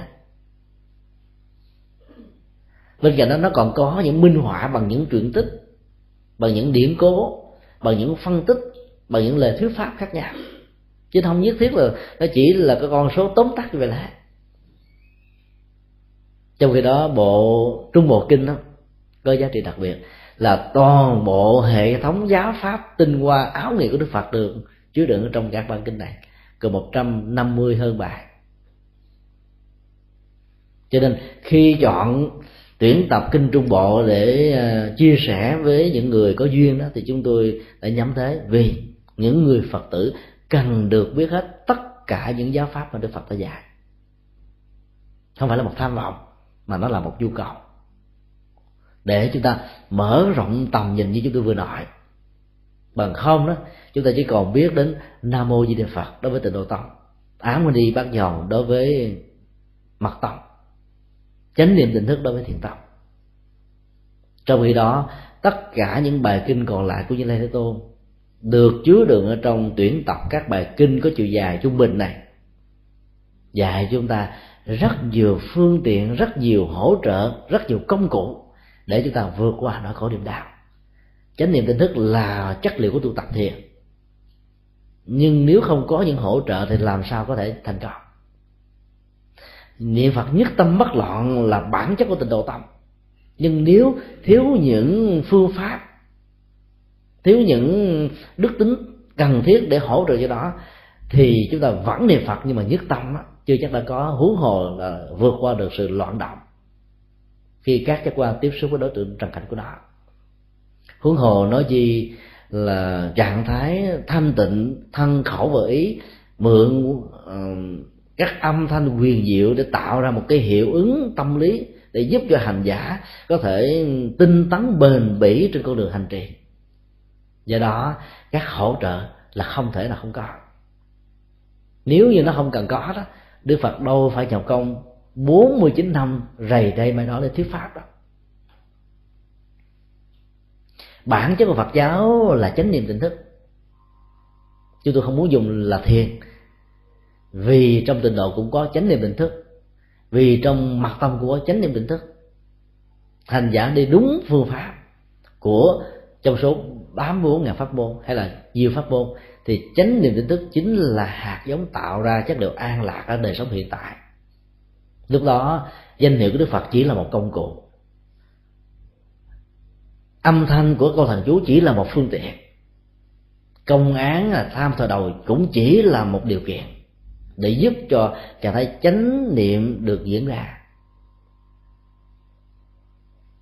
Chính vì thế mà trong kinh đó, chúng ta thấy đức phật dạy về những đức tánh, về những pháp môn, về những điều kiện thuận lợi giúp chúng ta thành công và hỗ trợ cần thiết. Cái mục đích của việc mà chọn bộ kinh này là như vậy. Và dĩ nhiên nó phải học đến cả ba bốn năm mới hết một trăm năm mươi mấy bài. Lúc đầu thì chúng tôi triển khai một bài kinh là đến năm buổi, sáu buổi. Thiên hạ nghe rất ngán quá để học được giáo lý của đức phật mà mất đến ba năm trời mỗi tuần một buổi riết là là ngán. Cho nên chúng tôi đã rút lại cứ bỏ một bài kinh là một buổi thôi. Cho đến hôm nay thì chúng tôi đã triển khai được ờ, ba mươi bốn bài. Nhưng mỗi năm lại có nhu cầu đi đây đó khoảng 3 tháng. Năm nay là 4 tháng mấy. Cho nên là việc uh, triển khai bài kinh đó bị gián đoạn. Có lẽ khoảng hai ba năm sau mới hoàn tất hả? Quý vị có thể tham khảo các bài giảng của bài kinh này ở trên trang web tên là tủ sách phật học com. Viết thường, không có khoảng cách, không có dấu. Thì các bài giảng đều có ở trên đó. Các bài giảng ở tại à, hoa kỳ, năm ngoái và năm kia. Những bài giảng à, trong mấy ngày gần đây tại úc châu cũng đều được đưa lên. Thì chúng ta sẽ thấy được rằng là mỗi một bài kinh đó đức phật nhấn mạnh đến một góc độ, một nội dung tu tập. Đa dạng phong phú lắm. Chúng tôi đã nhấn mạnh đến góc độ đó và đặt một cái chủ đề cho từng bài kinh. Bên cạnh cái um, sự mở hoạt đơn, cái nguồn gốc của bài kinh đó, để chúng ta có thể đối chiếu về cái kinh gốc.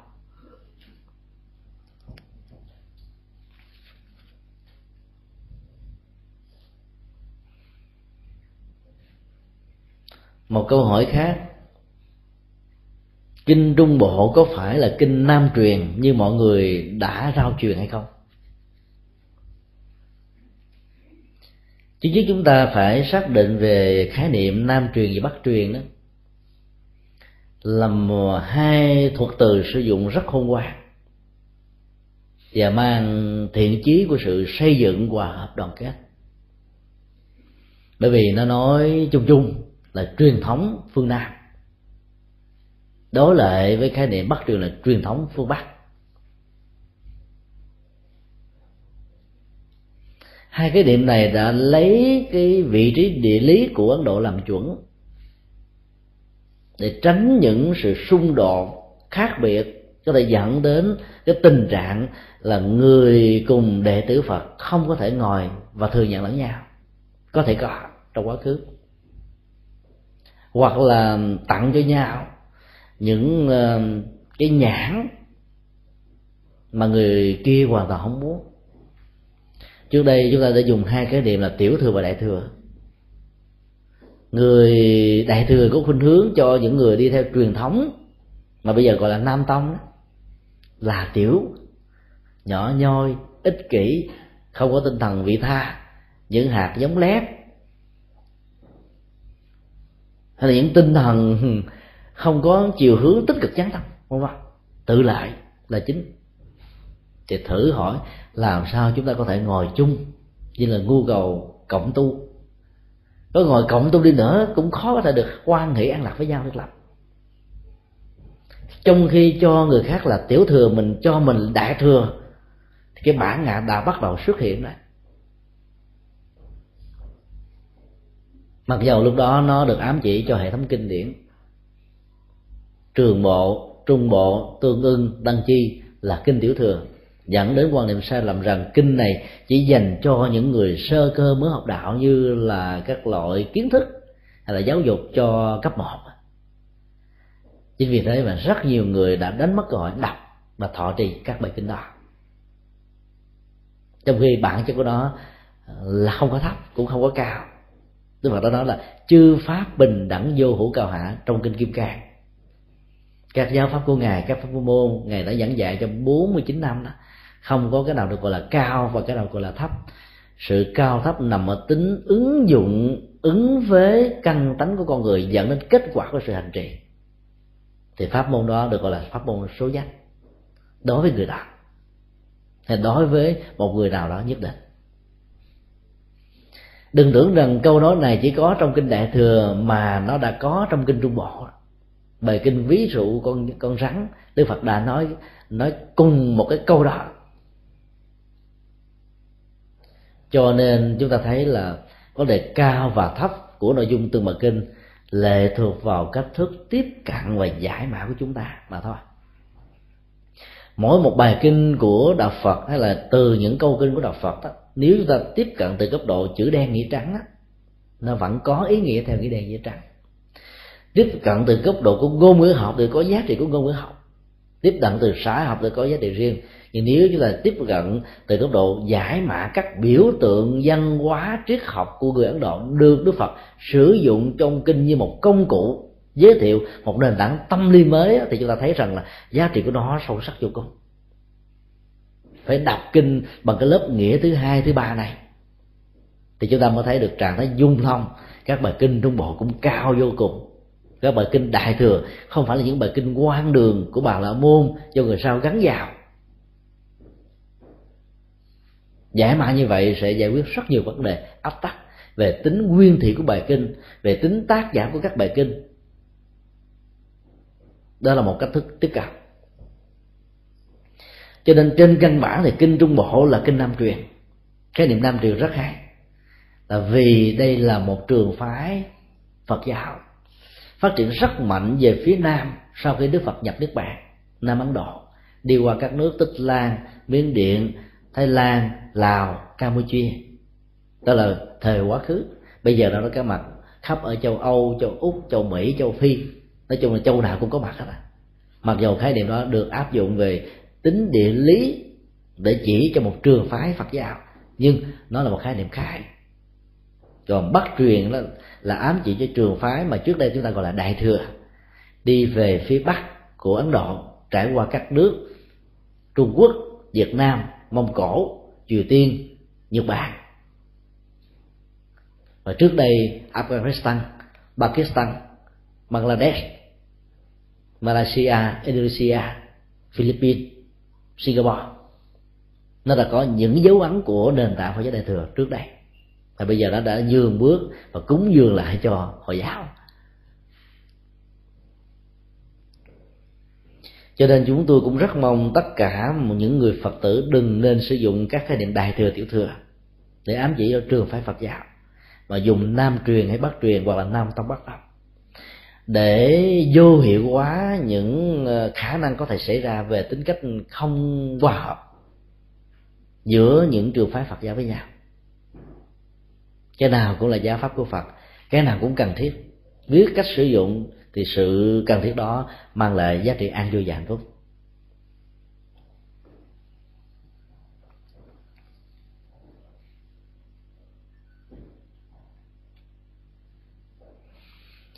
Một câu hỏi khác là, qua mỗi bài giảng của thầy thầy đã chuyển đổi tựa kinh một cách rõ ràng để dễ hiểu hơn, để chúng tôi nắm bắt được nội dung của kinh.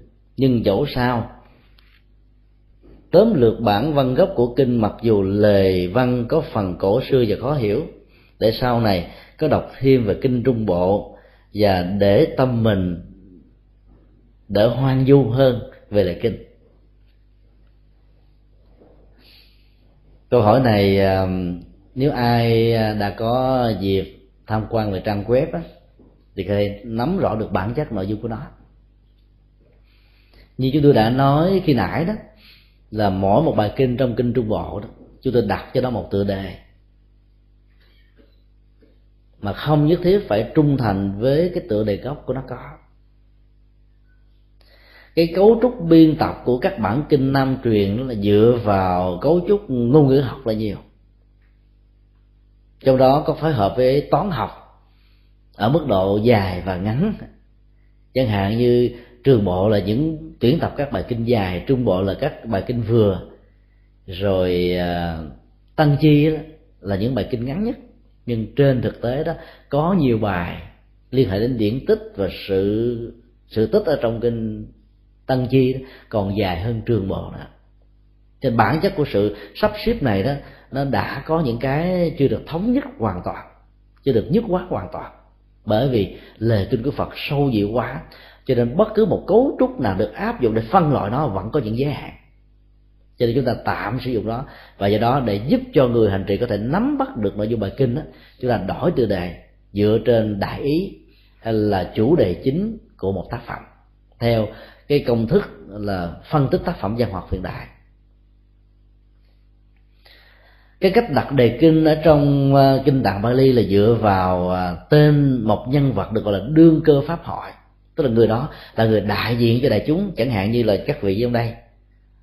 Khác với chúng ta là chúng ta viết giấy, còn các vị đó là đứng lên tại chỗ, trình bày một vấn đề để cho đức phật nhân cơ hội đó giải trình và chia sẻ với những người có mặt người đó gọi là đương cơ pháp hội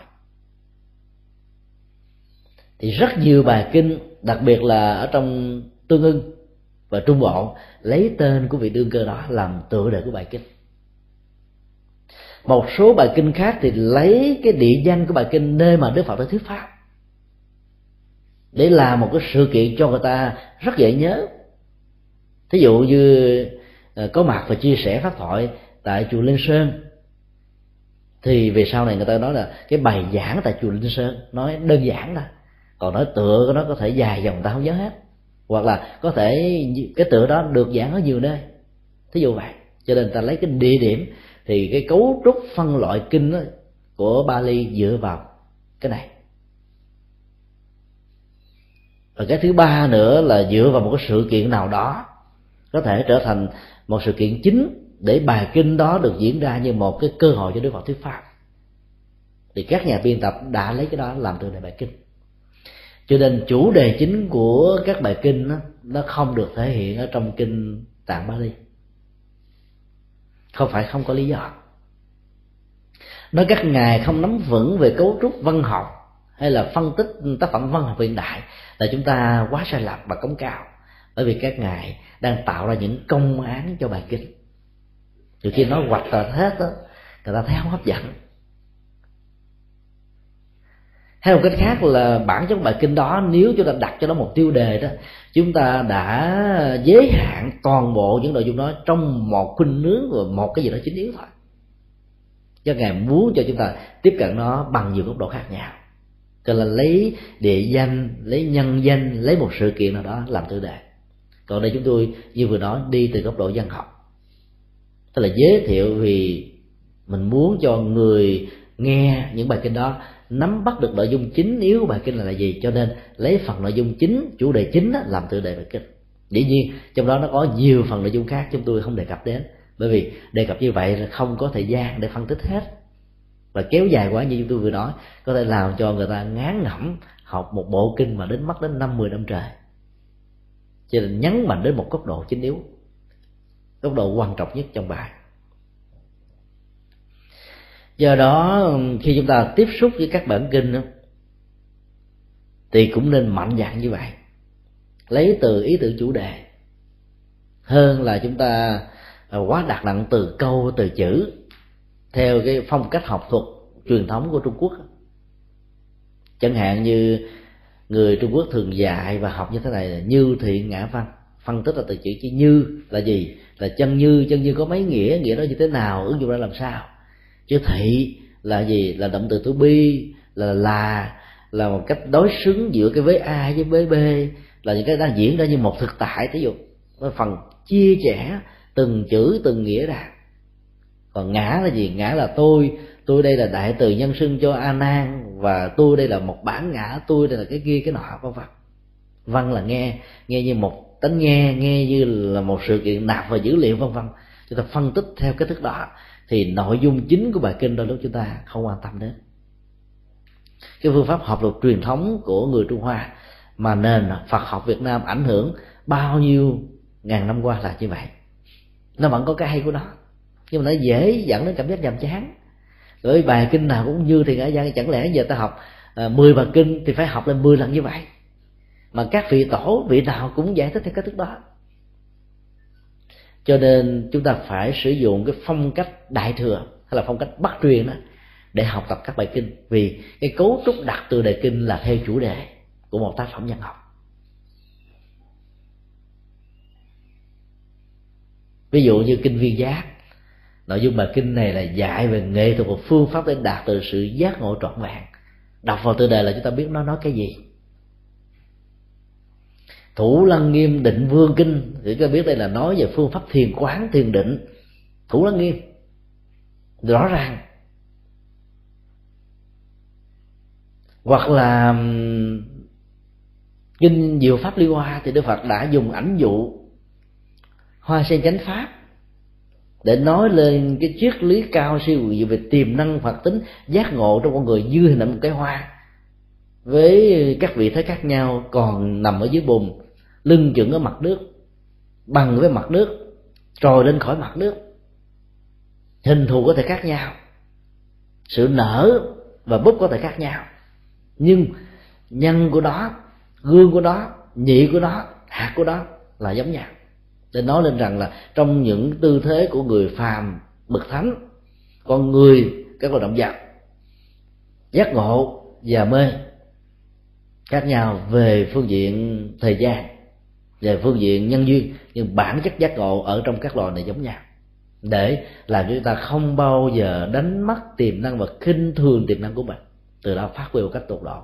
Là dựa vào tự đề là chúng ta muốn, chúng ta biết được rằng đức phật muốn đề cấm, triết lý gì, thông điệp gì cho chúng ta rồi. Đó là cấu trúc của kinh đại thừa.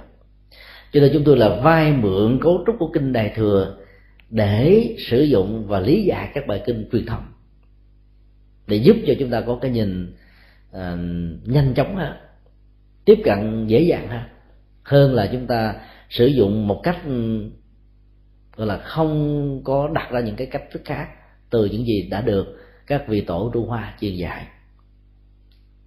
Do đó áp dụng à, phương pháp luận của bắc truyền để lý giải và thực tập các bài kinh của nam truyền chúng ta sẽ phát hiện ra rất nhiều cái mới rất nhiều cái hay mà từ góc độ tiếp cận truyền thống chưa chắc là có.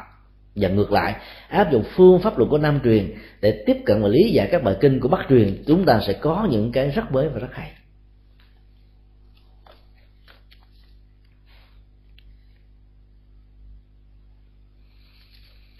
Xin thầy chia sẻ phương pháp đưa giới trẻ đến gần với Phật pháp. Đây là một câu hỏi liên hệ đến hạnh nguyện của các vị Bồ Tát.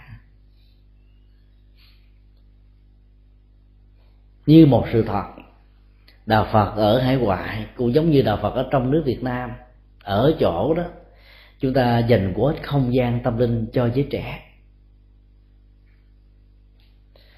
Không gian tâm linh cho giới trẻ đi theo phương pháp truyền thống, ngày xưa đó có thể chỉ thích hợp với những người đã trải qua những đợt phong trần. Tâm con người bắt đầu lắng dịu xuống và con người muốn trở về với thực tại tĩnh tại của tâm nhiều hơn là sự vận dụng và có mặt trong cuộc đời như mấy mươi năm mà mình đã từng lên voi xuống chó thân trầm, vinh nhục. Cái cảm xúc, cái nhận thức, thái độ và cách sống của giới trẻ và người lớn tuổi khác nhau dữ lắm. Nó không chỉ là về phương diện thời gian, về phương diện sinh học mà nó còn về phương diện nhận thức. Truyền thống kinh điển của chúng ta chỉ áp dụng chung đó cái nghi thức chúng ta. Như chúng tôi đã nói, dành cho cả người xuất gia lẫn người tại gia giống nhau. Thì huống hồ là vì chúng ta có được những nghi thức dành cho giới trẻ, giới lớn tuổi hay là giới mới bắt đầu tập tánh vào đề chúng ta chưa có những nghi thức đó. Trong khi đó, bản chất tâm lý khác nhau, cần có những thực phẩm tâm lý khác nhau. Trong tương lai, nếu chúng ta cùng nỗ lực để tạo ra những nghi thức tụng niệm những sinh hoạt gần với giới trẻ đó, chúng ta sẽ cứu giúp họ rất nhiều. Giới trẻ có năng động, nhưng lại không có vai trò. Một trong những nỗ lực để tạo nhịp cầu cho giới trẻ đến với đạo phật hay là để có cơ hội đạo phật phục vụ cho giới trẻ đó là sự ra đề của sinh hoạt gia đình phật tử. Đó là gia sinh hoạt của giới trẻ với những lời ca tiếng hát sinh hoạt uh, cộng đồng những trò đối vui những cuộc đi chơi rồi những cách trao đổi pháp thoại vân vân làm cho giới trẻ thấy rằng là mình gần gũi Phật giáo.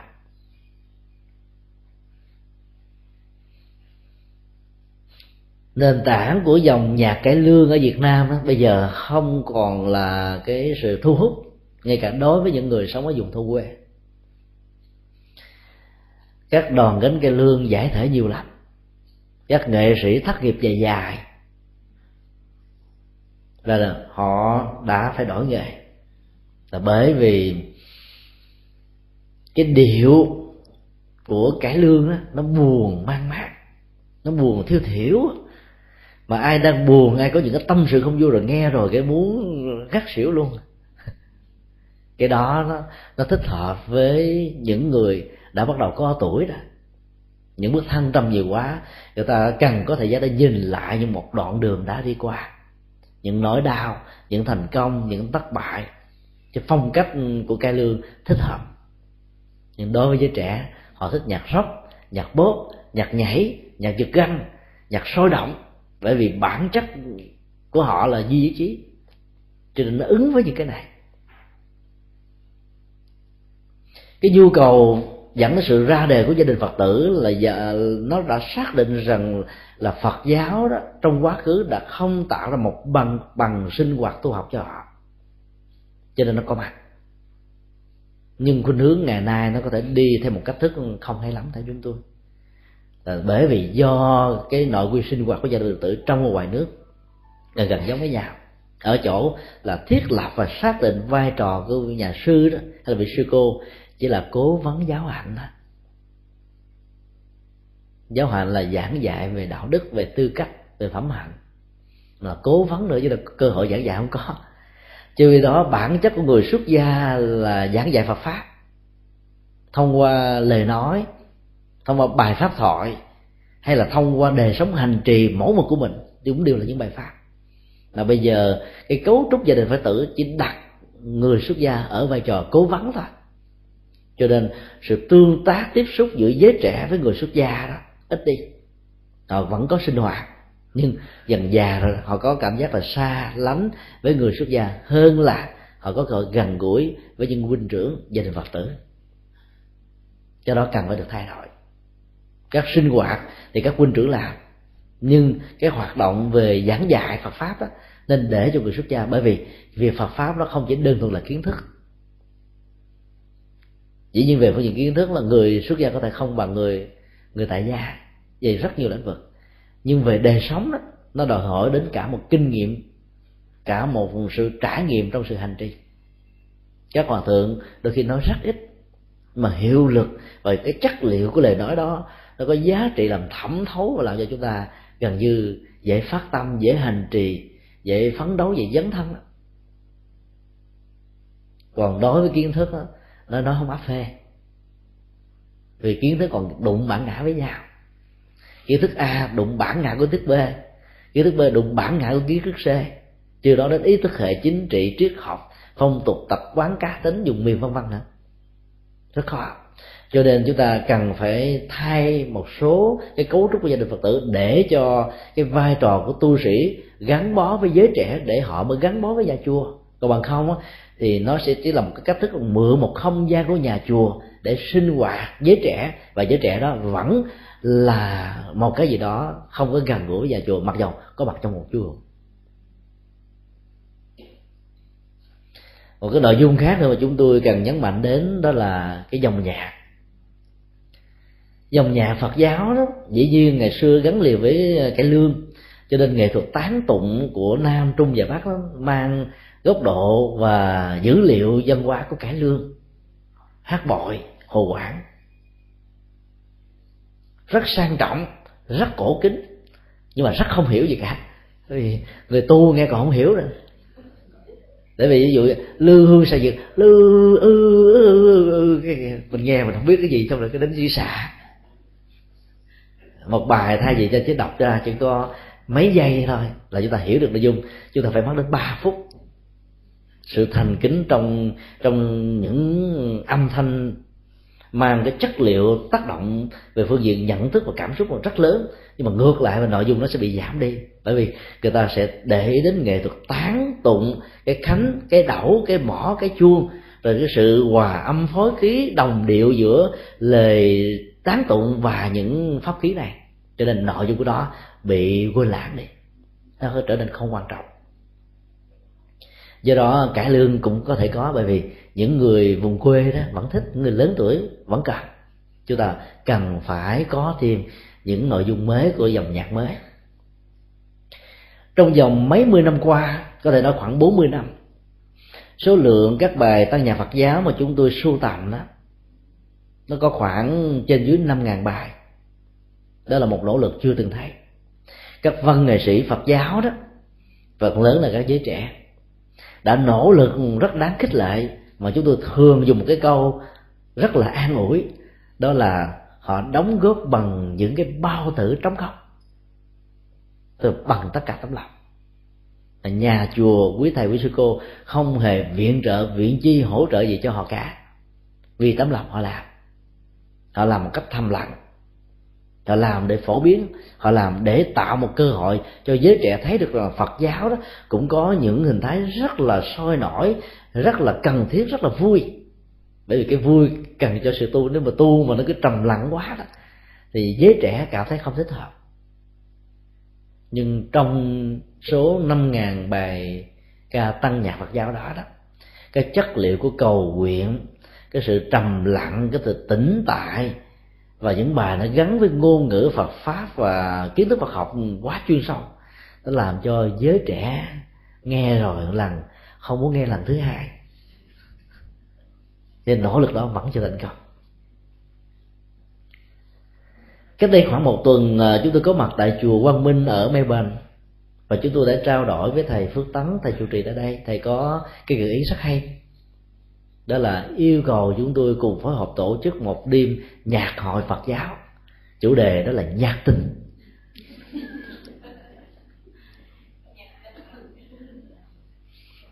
Điều đó ăn ý với chúng tôi vô cùng. Dĩ nhiên cái phong cách nhạc tình Phật giáo khác với nhạc tình bên ngoài. Hai năm trước, chúng tôi đã nỗ lực và đã thành công một chương trình nhạc Phật đảng trong vòng mấy mươi năm mà đưa lên đài truyền hình là chuyện đó, chuyện nỗ lực khó lắm. Mà cũng may mắn tam bảo gia hội đã làm được. Chính bài nhạc khúc ca ngợi về Phật đản trong đó có một bài, theo em đến chùa. Mà bài này do nhạc sĩ Vũ Ngọc Đổng sáng tác. Chúng tôi là người gợi ý ý tưởng. Cái nội dung của bài này đó, nó có cái cấu trúc và mẫu số chúng na ná giống như cái bài à, bài bài chùa hương đó. Em đi chùa hương nhưng mà đi chùa hương là một cái bài ghẹo tình thuần tí thôi. Hình ảnh chùa hương chỉ là một cái nền để cái tình yêu đó được có mặt. Cô nàng mới tuổi 15 tuổi đau mươi này bản lãng thản thùng vì cái tuổi tình chưa đến thôi nên anh đừng có ghẹo em để cho em đi chùa. Hay nói cái khác á, bài ghẹo tình đó là một hình ảnh của ma đang già nam. Là hết à. Nhưng bài đó đã được rất nhiều giới trẻ thuộc từ ở trong đạo cho đến ngoài đời. Bởi vì bản chất của tình yêu là cái mà chúng tôi thường nói là gì? Nó là cái từ trường của sanh tử. Nó có với con người từ đời này kiếp khác, không thể tách rời được. Giờ nó thiếu cái đó, con người giống như thiếu sức sống vậy đó. Bài ghẹo tình của theo em để chùa nó có một cái hơi ám khác, tích cực hơn, sâu sắc hơn, nhẹ nhàng hơn nó mang chất liệu của sự hòa hợp và đồng tu ha.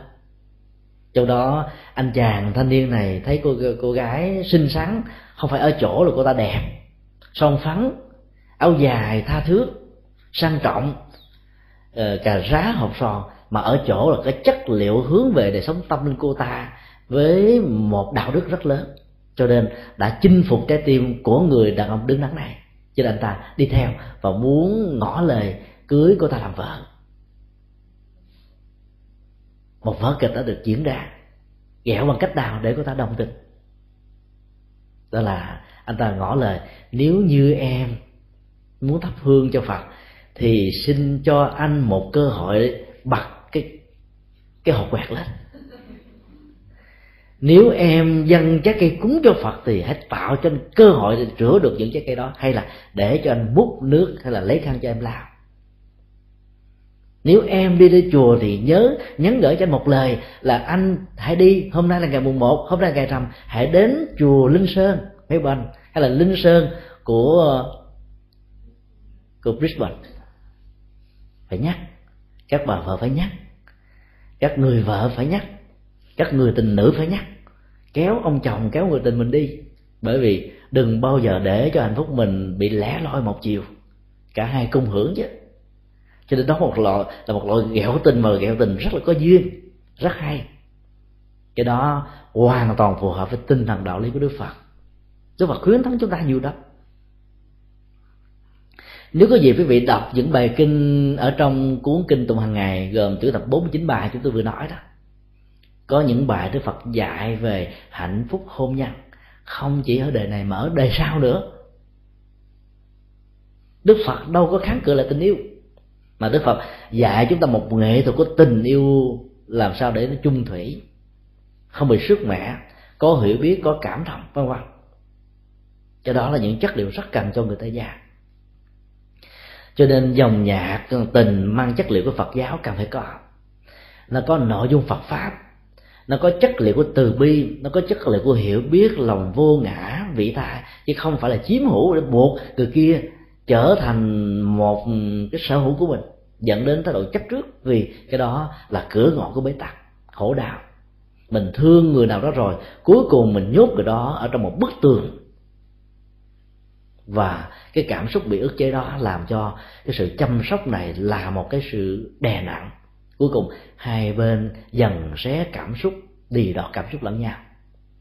Không có lối thoát do đó con đường của cái dòng nhạc mới này nó phải có chất liệu của tình. Tình cái tình của đạo lý uh, trên nền tảng của từ bi và tuệ giác đức phật đã dạy. Chúng tôi đã có hứa rằng là khi trở về lại Việt Nam vào uh, trung tuần tháng 7 đó sẽ vận động một phong trào sáng tác nhạc tình Phật giáo với những hướng dẫn căn bản và có giải thưởng đàng hoàng. Chọn trong những bài nhạc tình hay đó trở thành cái bài được hội diễn ở trong ngày lễ nhạc hội. Sự thành công của nó như thế nào thì chưa biết được. Nhưng chúng tôi có sự lạc quan về nó và mong rằng là trong ngày hôm đó, rạp bến thành một ngàn năm cho ngồi sẽ đầy ắp những trái tim của những thanh thiếu niên đang cần có sự hướng dẫn về một đời sống hôn nhân hạnh phúc, về một tình yêu lành mạnh. Về một con đường mà hai cái đêm đó nhảy cùng một nhịp đập nhìn cùng một hướng hưởng cùng một niềm vui, để không phải ly thân để dẫn đến ly dị. Do đó, không thể nào thiếu với người đại gia. Một góc độ thứ ba nữa mà chúng ta có thể tạo cơ hội để cho giới trẻ đến với đạo phật. Đó là chúng ta phải tạo cơ hội của sự dấn thân. Bản chất hành động là năng lực của giới trẻ. Giới trẻ cần cơ hội để làm, để trải nghiệm như là một kinh nghiệm, như là một tiến thành, như là một cơ hội để hoàn thiện chính mình. Nhưng trên thực tế đó, thế hệ của những người đi trước, vì quá thương và lo cho thế hệ đàn em, nghĩ rằng á, cái thời điểm này chưa cần thiết để cho những người em này dấn thân. Cho nên nay riêng ra mà làm, cuối cùng vì lòng nhiệt quyết chúng ta đã đánh mất cơ hội dấn thân của cái thế hệ kế thừa rồi trong lòng nhiệt quyết đó, chúng ta nghĩ rằng là chỉ có chúng ta mới làm được còn thế hệ trẻ không bao giờ làm được. Cho nên cái mâu thuẫn thế hệ đã bắt đầu diễn ra. Ở đây đó, trong các cộng đồng, trong các xã hội, trong các sinh hoạt, trong các tổ chức, có mặt khắp nơi. Và dẫn đến tình trạng gọi là muốn có sự thay đổi dần thì phải có sự loại trừ. Có mặt giới trẻ thì giới lớn tuổi sẽ giảm đi cái sự đóng góp và ngược lại đó là một sự tổn thất cho cả hai phía. Bởi vì ở những thế hệ đi trước đó, chúng ta có thể học hỏi được rất nhiều bài học và lẽ ra từng bước dấn thân của mình mình phải mất tới 10 năm để có được cái kinh nghiệm đó. Đằng này chúng ta chỉ cần có tấm lòng biết cầu học biết tôn kính những người đi trước thôi chúng ta lấy được cái gia tài bài học kinh nghiệm đó rồi. Cộng thêm năng lực về cái sáng tạo của giới trẻ nữa với những điều kiện phương tiện hiện đại chúng ta sẽ có thể đi xa và đi hơn những cái thầy đi trước. Nghĩa là hỗ trợ tương thân lẫn nhau, giúp đỡ. Những thế hệ đi trước sẽ trở thành là cố vấn trở thành là cái tàn cây bóng mát che đỡ để cho thế hệ đi sau này không phải bị nắng cháy, không phải bị những phong ba bão táp của cuộc đời thách đố. Do đó phải tạo ra những cái cơ hội dấn thân vào sinh hoạt của họ. Dấn thân bằng cách nào? Chúng ta chỉ có những tổ chức tu học cho những người lớn tuổi thông qua bắt quan trai giới. Mà ngày xưa đó, nó là một cơ hội để dành cho sự thực tập xuất gia trong 24 giờ đồng hồ. Dĩ nhiên là những người có mặt trong những ờ, sinh hoạt này phải là những người có đạo tâm. Cho tinh thần lớn lắm mới có thể có mặt được. Còn những người chưa có được cái chất liệu thấm tương giao đó tới chừng vài buổi thấy ngán à. Một ngày tu đến mấy buổi. Nghe thuyết pháp lại phật, tụng niệm, bái sám, tiền quán, kinh hành. Không có thời giờ để nghỉ, suốt một ngày ở trong chùa. Họ cảm thấy là hơi nặng, nhưng cũng lại thể rất là cần thiết cho những người đã trải qua những bước thăng trầm rồi. Chúng ta có những khóa tu như là thiền thất cho những người hành giả thiền. Trong đó chúng ta không dạy về những phương pháp chuyển hóa để có được những chất liệu của tình thương yêu, hay tình yêu với sự hiểu biết. Hoặc là nếu có thì có quá ít. Chúng ta chỉ dạy chung thôi, chứ không dạy cho giới trẻ. Mặc dầu trong sự chuyển hóa già trẻ giống nhau, nhưng cần phải có sự tách lập thì mới có hiệu quả. Cảm xúc của người già khác với cảm xúc người trẻ. Cho nên phương pháp và cách thức ứng dụng cụ thể phải khác nhau thì mới dẫn đến sự thành công chúng ta cũng có những khóa tu phật thất như là một nỗ lực rất tích cực cho những hành giả tịnh độ tông mà tại Việt Nam thì chùa Hoàng Pháp là một trong những cái điểm dừng chân của hành giả tịnh độ tông lớn nhất. Cứ mỗi tháng vào ngày mùng một, năm ngàn người tham dự, trong vòng một ngày. Cứ hai tháng một lần vào những cái tháng ờ, số chẵn có khoảng 2.500 người tham dự suốt 7 ngày của một khóa tu. Diện tích ngôi chùa chỉ được 2.000 hai mẫu rưỡi thôi tức là 25 mét vuông 25 ngàn mét vuông. Như là các phật tử chỉ ngồi và nằm á, trong một cái diện tích ở trên mặt đất hay sàn nhà của một cái phòng. Bề ngang là chín tấc bề dài là hai thước thôi. Nằm lớp lớp hàng hàng. Và sự an lạc hạnh phúc vẫn có mặt được. Vì tất cả đến để cùng tu cái nhu cầu của, của cộng tu lớn lắm. Ta làm cho rất nhiều người thậm chí ở hải ngoại về ăn sung mặc sướng điều kiện AC đầy đủ ở trong cái chùa chỉ nằm ở trên mặt đất có cái chiếu là quý lắm rồi và vẫn an lạc vẫn hạnh phúc. Nhưng chúng ta lại không có những khóa tu cho giới trẻ khóa niệm phật thì dành cho những người quá tha thiết chí thành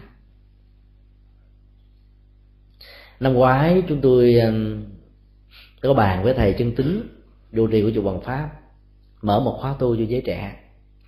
Chương trình do chúng tôi à, thiết lập. Chúng tôi đưa ra có hai mô hình và thầy đã dung hợp hai mô hình lại thành một mô hình được sử dụng rất thành công hồi năm ngoái. Trong khóa tu 7 ngày cho giới trẻ đó thì tiêu chuẩn tuổi tác đó là từ 17 cho đến 35 thôi. Người lớn hơn hãy dành và cúng dường chỗ cho những người trẻ hơn tham dự. Và một kết quả rất lạc quan đã có mặt. Đó là trong số đó đó có hơn 50% của hơn hơn một ngàn người này không phải là phật tử. Họ đến dự. Chương trình đó chỉ có hai bài giáo lý thôi một bài giới thiệu về cuộc đời của đức phật về một bài đóng góp của đức phật cho cuộc đời. Về giá trị văn hóa, giáo dục, tinh thần, tâm linh, tôn giáo, nói chung vân vân.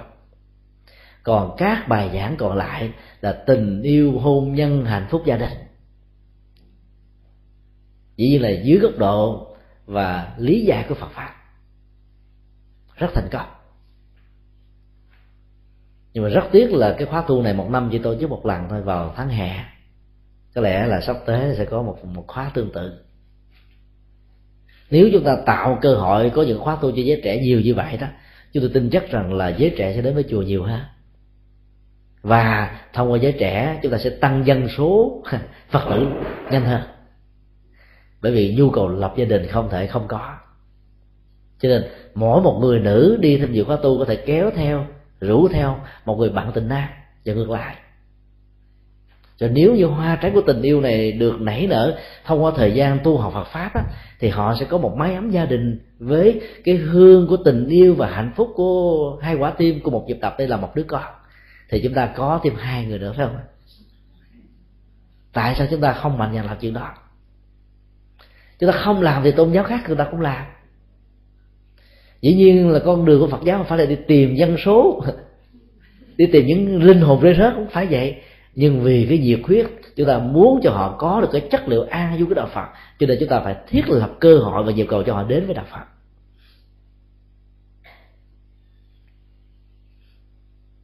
Và ở phương tây này, cái cách thức tu tập đó, theo chúng tôi nghĩ là nó phải có những sự thích ứng mới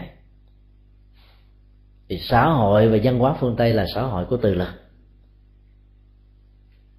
người ta đã khích lệ cái sự tự lực đó đó bằng cái nền kinh tế của văn hóa thiếu nợ. Ai cũng có thể vay mượn ngân hàng.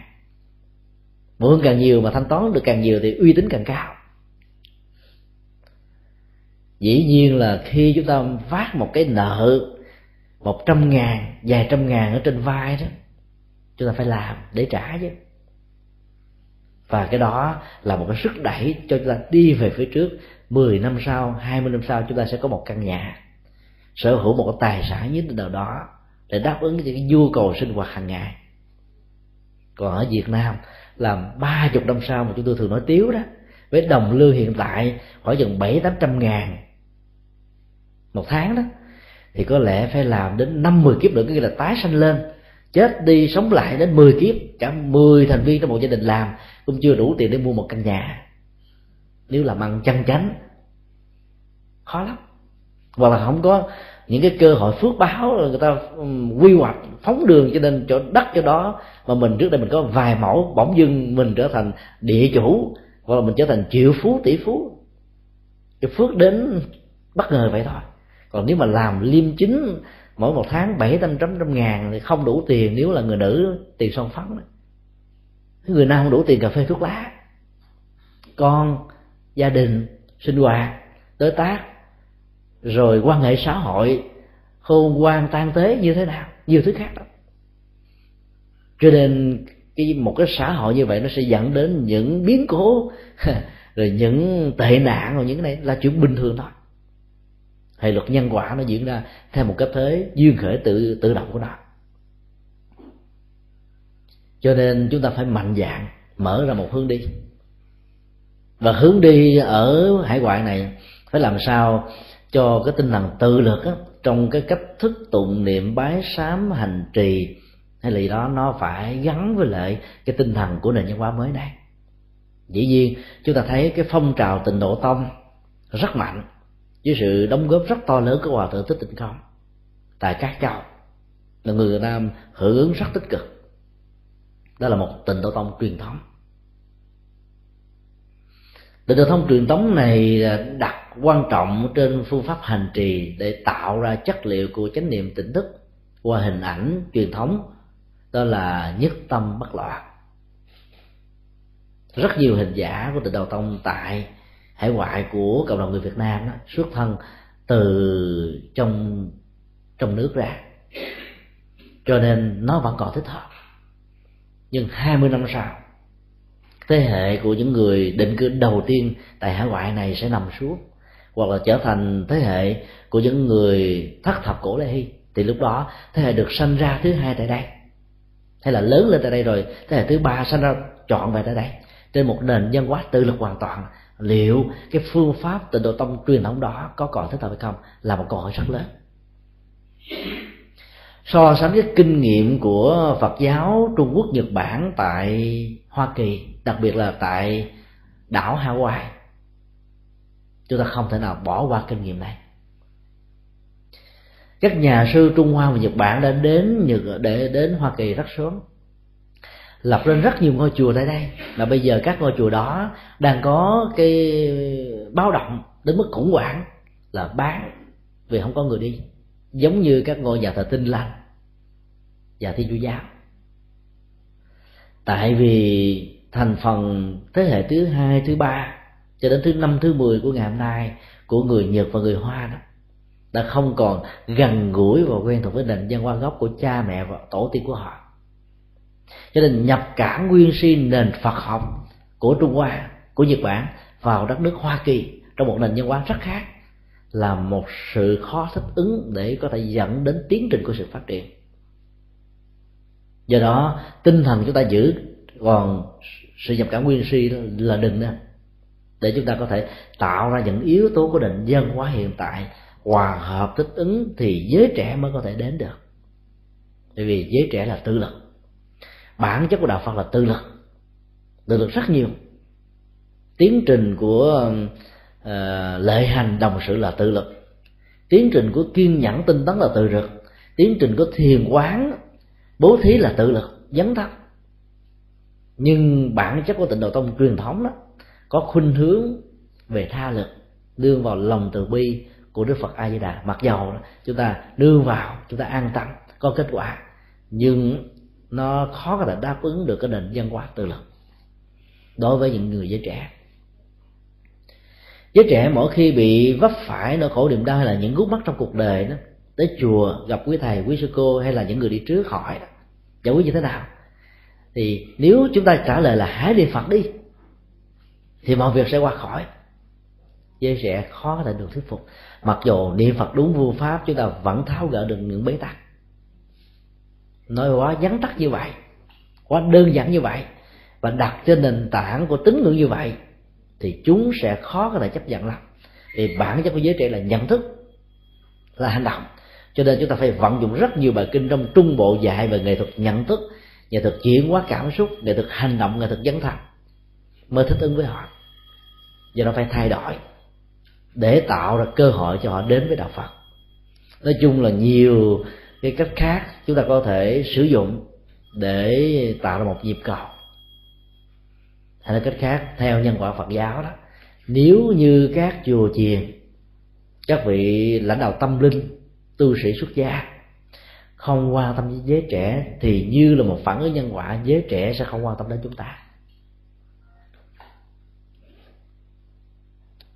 Dĩ nhiên nó có những lý do khác, là bởi vì đó, giới trẻ có rất nhiều đòi hỏi có rất nhiều nhu cầu.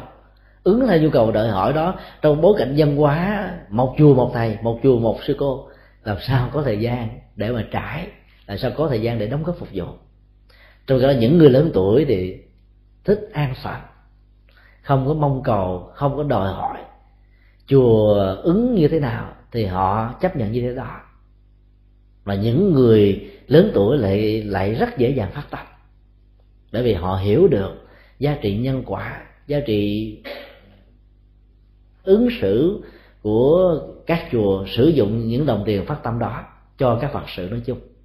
Cho nên đó, giới trẻ đó thì làm bằng mồ hôi, bằng nước mắt, bằng tay cho nên cái khuynh hướng muốn giữ lại sẽ có thể nhiều. Cái gì mà mình mới bắt đầu có đó, mình sợ mất lắm. Còn người ta có lâu rồi đó, ta trải qua nhiều bước thăng trầm rồi đó, thì cái chuyện mà có và mất không quan trọng tặng và biếu cho cuộc đời là quan trọng hơn là có về cho bản thân mình. Có nhiều người giàu quá, biết sử dụng cái này cho cái gì? Cho con cái. Cũng có ý nghĩa, nhưng mà nó sẽ dẫn đến tình trạng con cái ỷ lại. Cho nên có rất nhiều người phương tây, sau khi qua đời, họ để là di chúc. Những cái will của họ là muốn cống hiến vào trong một cái ngân quỹ nào đó của từ thiện, của xã hội. Cách thức và quan niệm con người đã thay đổi nhiều lắm cho nên phải tạo ra những ờ, mặt bằng hành trì, những phương tiện giáo dục, cách thức làm đạo làm sao để cho giới trẻ có cảm giác rằng mình được quan tâm. Thì họ sẽ đến chùa nhiều hơn. Họ có một mặt bằng rộng hơn để sinh hoạt, để đóng góp. Và thông qua đóng góp về sinh hoạt đó, nhân quả thì nó giúp cho họ được chuyển hóa. Một câu hỏi khác là nhờ thầy trình bày về tông phái cổ sơn môn, đặc biệt là lịch sử và pháp môn. Cái phương pháp này phức tạp lắm. Cho nên có dịp khi ờ, ai đặt câu hỏi này về Việt Nam á, chúng tôi sẽ dẫn đến các ngôi chùa thuộc về cổ sơn môn để tận mắt nhìn thấy cái sinh hoạt, cái hành trì của họ. Còn trình bày, nếu ông khéo dẫn đến những sự hiếu lầm một trong những sự khác biệt căn bản nhất của trường phái cổ sơn Phật giáo và Phật giáo truyền thống hay là Phật giáo đại thừa nói chung đó đó là phần lớn các vị tu sĩ theo cổ sơ môn đó, giống như các vị mục sư tinh lành. Nó có thể có sự tham khảo từ à, phật giáo nhật bản. Rằng à, dưới hình thức một người tu thì con đường hành trì tâm linh có thể đạt được mức độ cao như cô đó. Rằng, dưới hình thức một người tu thì dấn thân vào cộng đồng xã hội, có những cái giới hạn của nó. Cho nên phật giáo nhật bản đã mở ra một hướng đi mới. Còn giá trị tích cực và tiêu cực của đó là cái gì? Chúng ta phải phân tích dưới nhiều góc độ khác nhau. Cho nên phần lớn tu sĩ tăng tăng của nhật bản tập gia đình. Giống như các vị mục sư thôi. Các nhà sư có thể là một nhà giám đốc, một kiến trúc sư, một nhà văn, một nhà tư tưởng, một võ sư, một kiếm pháp, một nhà thư pháp, một nhà chính trị, một nhà xã hội, một nhà từ thiện. Lãnh vực nào các nhà sư như bản đều có. Đều có những giá trị đóng góp. Làm cho đạo phật gần gũi và trở thành sự lựa chọn về món ăn tinh thần của quần chúng nhưng mà khác đó, nó đánh mất đi những giá trị thiêng liêng nhất của nó bởi vì chỉ có đạo phật, đức phật mới khuyên những vị xuất gia hãy chuyển hóa năng lực tính dục. Độc thân nhưng không cô đơn.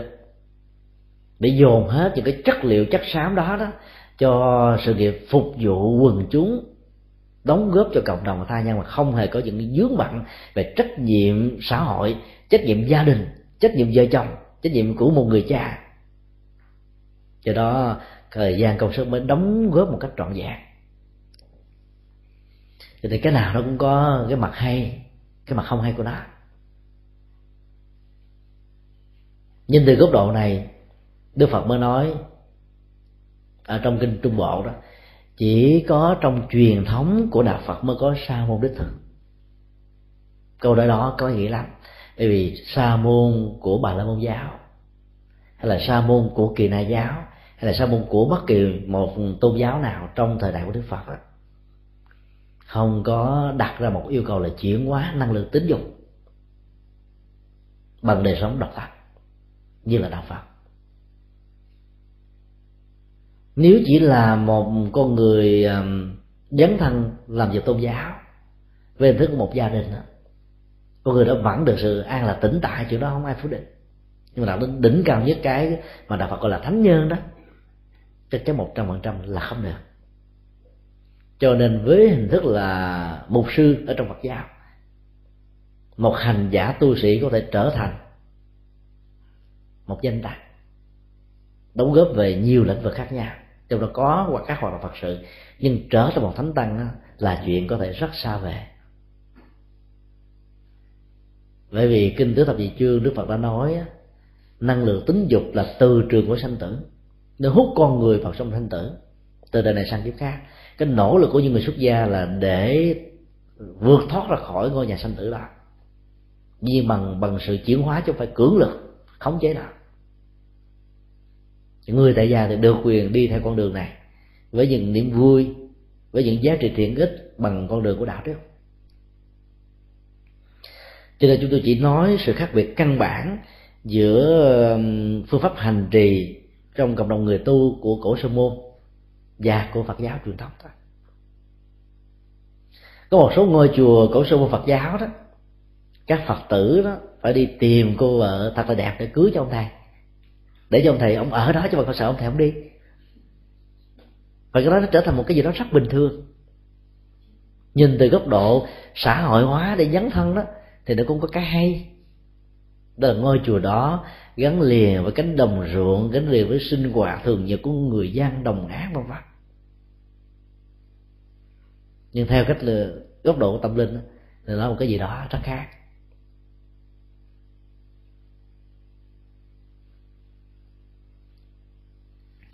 Còn các pháp môn hành trì đó, nó cũng giống như là đạo phật của chúng ta thôi hoặc là thiền tông hoặc là tịnh độ tông hoặc là mật tông các nghi thức tụng niệm cũng những bài kinh mà chúng tôi đã vừa nói đó. Di đà phổ môn hồng danh rồi à, lương hoàng sám từ bi thị sám dược sư phương pháp niệm phật vậy đó. Bát nhã tâm kinh hồi hướng tam quy y không gì là khác nhau. Cái căn bản là ở cái cách thế nhìn và đánh giá về một vị xuất gia. Dĩ nhiên à, nếu chúng ta nhìn một cách ờ, thoáng đó, giống như phật giáo nhật bản, thì những nhà sư, những vị thầy trong trường phái cổ sơ môn cũng đóng góp được rất nhiều thứ. Và trong nền văn hóa việt nam là một, cả một cái phức hợp về trình độ dân trí còn thấp cho nên một số ngôi chùa theo truyền thống này đó không giữ vững được cái con đường hoàng pháp phần lớn nó là những ngôi chùa cỏ có ờ, quá trình đóng góp rất lớn. Sự gia tăng của nhiều vị cao đức của phật giáo. Nhưng người kế thừa thì không đủ cái tầm vức tâm linh để có thể đảm trách được cái công việc bằng pháp. Và sự chăm sóc đó, của cái hoa trái tình yêu trong cái trường phái này đó, nó không được tốt như là trong truyền thống của nhật bản. Có nghĩa là những người kế thừa những ngôi chùa đó đó là không có còn được học đến nơi đến chốn, dấn thân theo cách thức là là nhà sư có thể là nhà kiến trúc, nhà nghệ thuật, nhà kinh tế, nhà hoạt động xã hội vân vân. Các truyền thống cổ sư môn ở ở Việt Nam không có được những khuynh hướng tích cực đó. Cho nên nó có thể là một cái gì đó mà chúng ta cần phải nghiên cứu, thảo luận nhiều hơn nữa. Một câu hỏi cuối cùng ở trên bàn đó là câu hỏi riêng xin thầy quan hỷ cho biết về dự án trung tâm đạo phật ngày nay tại việt nam.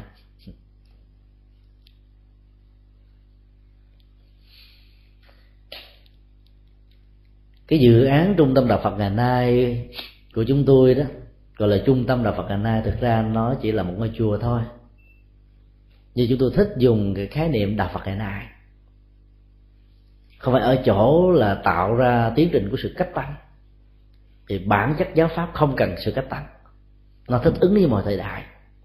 Thời qua, thời nay, thời tương lai, nó vẫn thích ứng rồi nhưng khi dùng khái niệm ngày nay đó, nó là một nỗ lực để cho chúng ta có thể lý giải làm sao bằng ngôn ngữ của thời đại, bằng góc độ của thời đại, bằng dữ liệu của thời đại, nơi mà chúng ta đang sống như một bộ phận, để giúp cho những người cùng thời đại hiểu được đạo phật.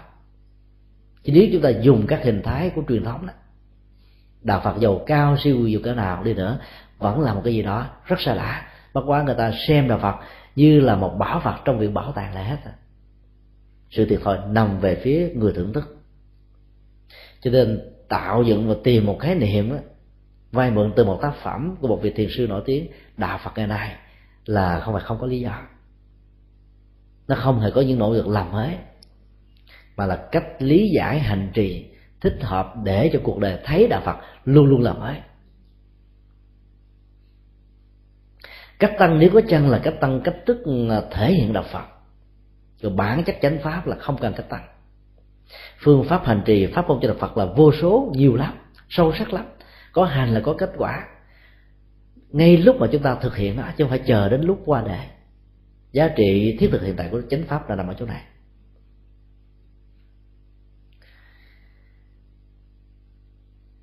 Những cái hướng mà chúng tôi sẽ nhấn mạnh trong cái sinh hoạt của ngôi chùa mà chúng tôi sẽ dự kiến xây dựng vào năm sau tại Củ Chi đó, với tổng diện tích đất 16.000 mét vuông, là làm thế nào đó để cho đạo Phật đó được trình bày với một cấp độ từ đó là dễ hiểu, nhẹ nhàng cho những người mới bắt đầu. Ai cũng có thể tiếp cận được. Vì nó sẽ có chất liệu thích ứng với lại tư cách giới tính, nhóm tuổi, vân vân nó phải có những cái khóa học dành cho những người à, đã là phật tử và cũng có những khóa học dành cho những người chuẩn bị là phật tử. Não trạng tâm lý thái độ tiếp xúc hoàn toàn khác biệt.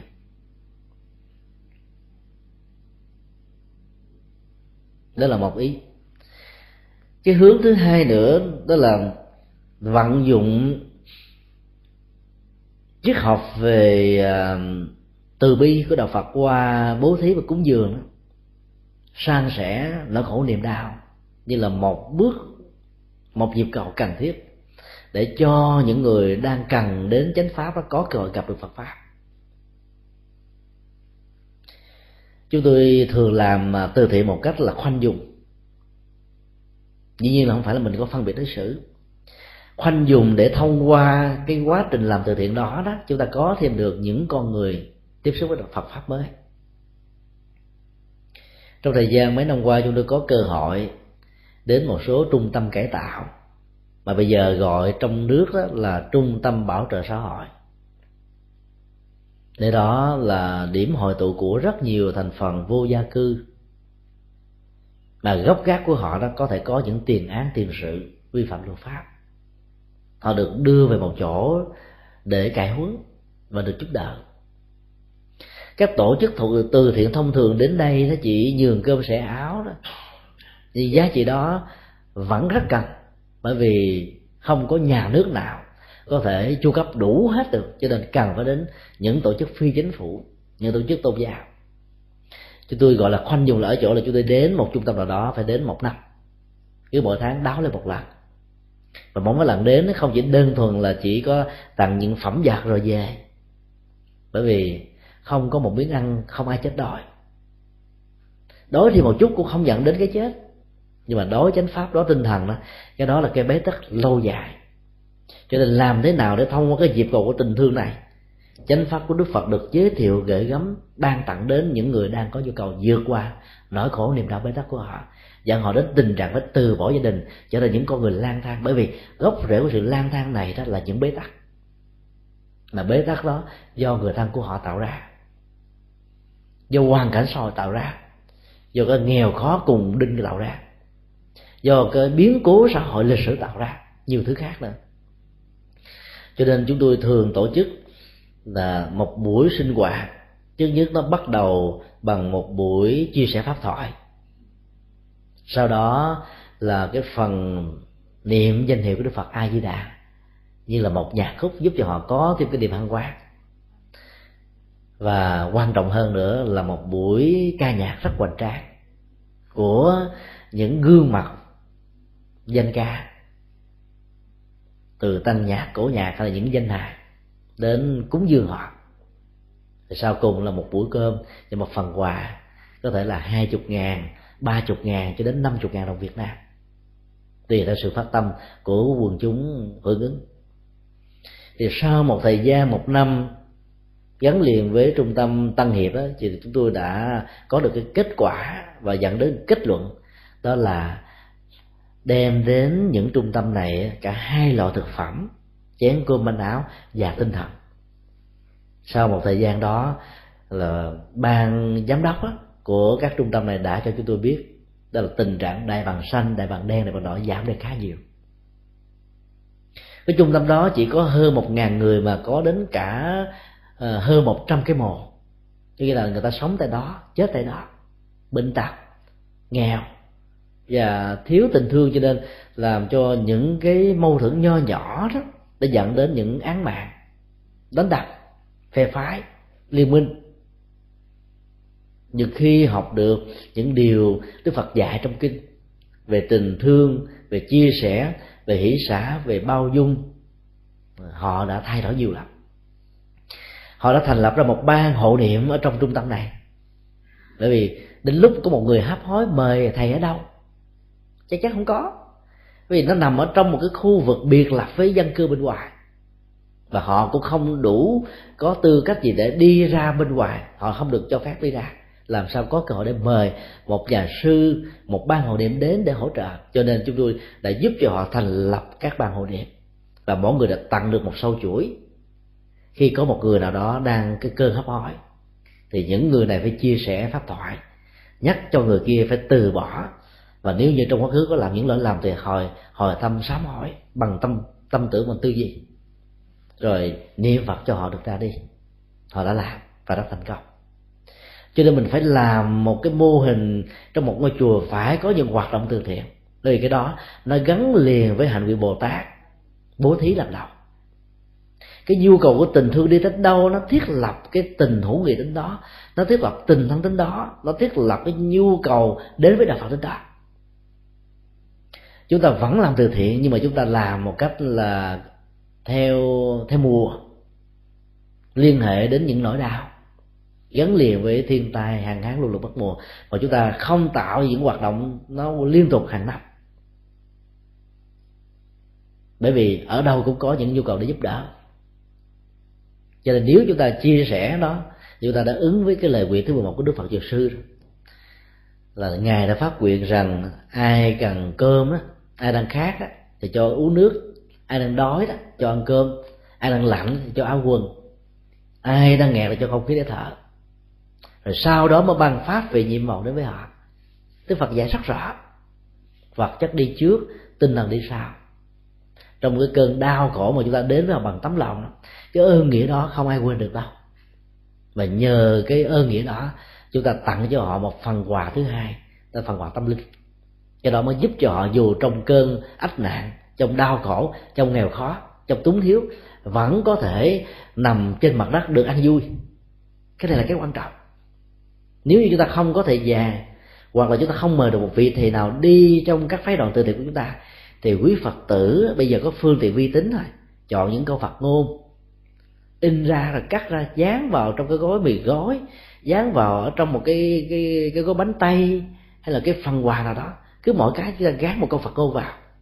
Cái đó chính là liều thuốc, cái đó chính là dưỡng chất, cái đó chính là thuốc bổ cho những người đang có nhu cầu này.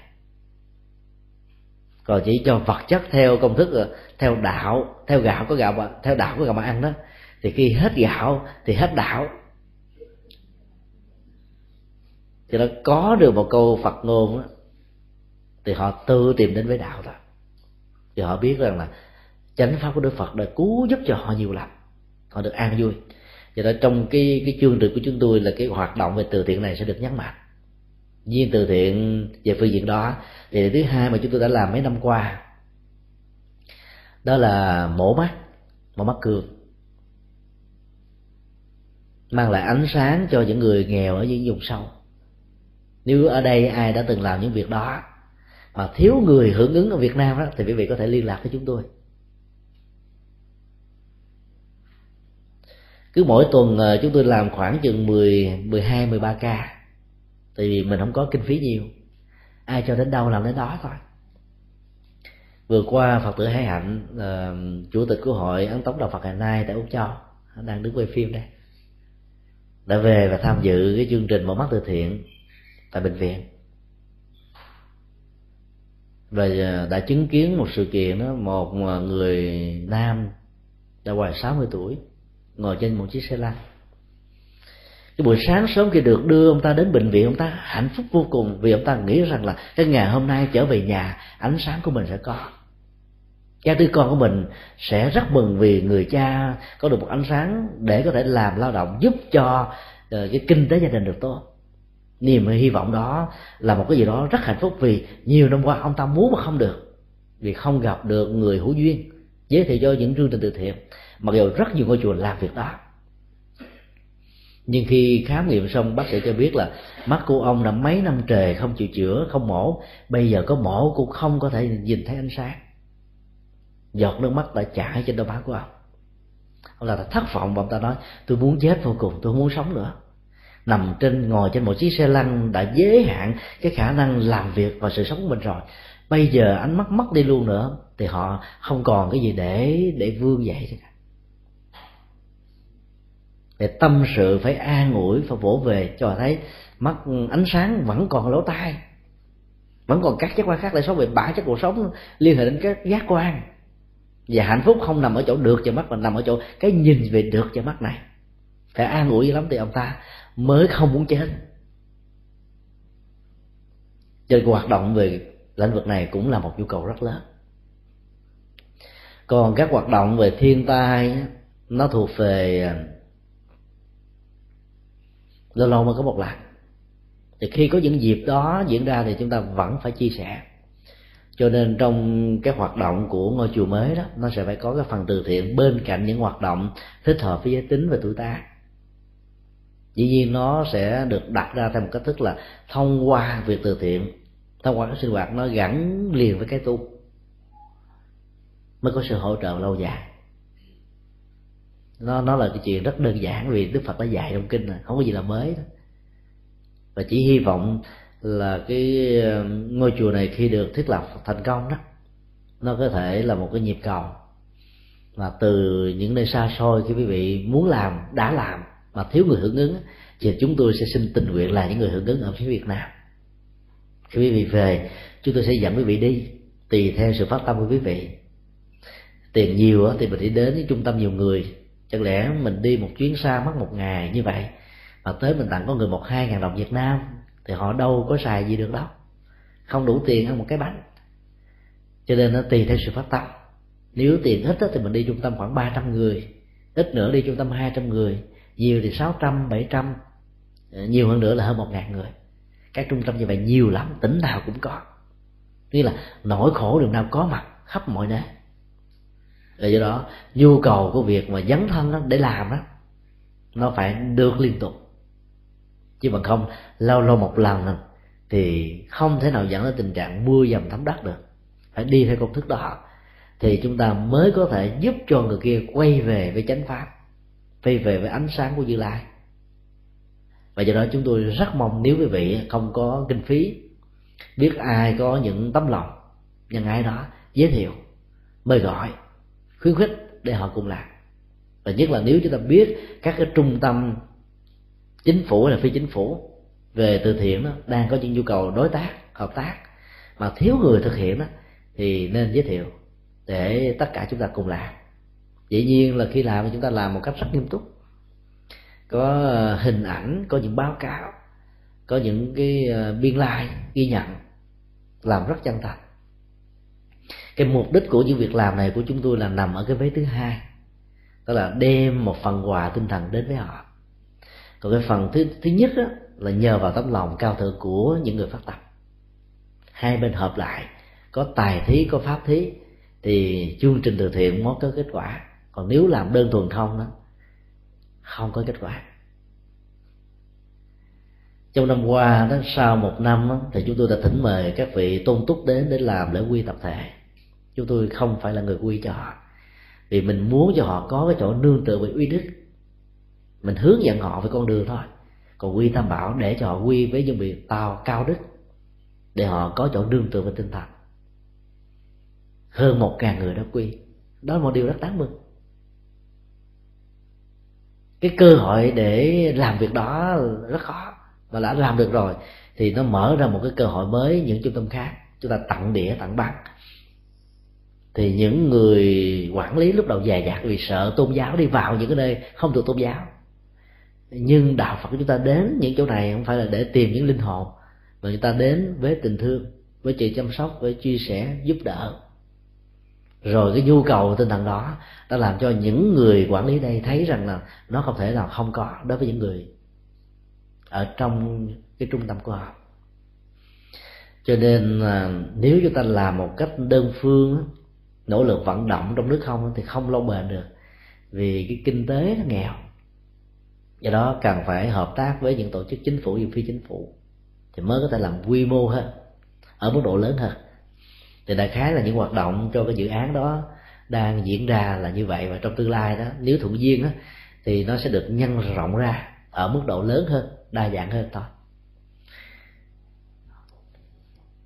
Bây giờ là 9 giờ rồi không biết là chúng ta kết thúc hay là tiếp tục? À, có một giờ mời giờ mời cô.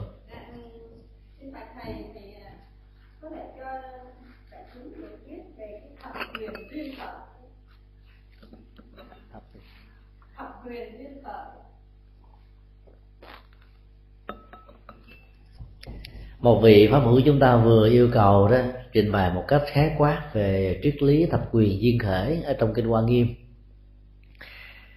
Mười duyên khởi này sâu sắc lắm. Có lẽ nó phải đến vài buổi pháp thoại. Do đó thôi, chúng tôi xin khắc lại đi. Quý vị có thể tìm đọc ở trên trang web của thầy hằng trường thì đã ra um, hai ba ba tập sách rồi trình bày à, một cách rất bao quát về đó. Những góc độ ứng dụng của um, học thuyết duyên khởi truyền diệu qua 10 lớp ở trong kinh hoa nghiêm. Về một ngôn ngữ à, rất là sâu sắc về ngôn ngữ học và xã hội học, với nhiều cái gợi ý về tu tập hành trì rất tốt. Quý vị có thể à, lên trang web search vào chữ hành trường quý vị sẽ được dẫn về trang web của chính thầy thì trong đó nó có. Không biết là ở bên úc này có những cái sách đó được ăn tống không? Ở bên mỹ thì có. Dạ. Yeah. à, chúng tôi không nhớ cái tiêu đề của đó nhưng nó là cái phần lý giải về kinh hoa nghiêm. Tác giả là tỳ kheo ce là c ce hành trường. Thì quý vị chỉ cần vô google.com đó để search thôi thì nó sẽ xuất hiện lên rất nhiều cái link để dẫn quý vị về cái trang web của thầy thì lúc đó quý vị có thể đọc ở trên trang web đọc trước đi, tại vì những cái câu hỏi này nó sâu sắc và nó nó dài lắm. Ừ, trả lời trong năm mười phút mà người ta không đi tới đâu. Dạ dạ như vậy chứ.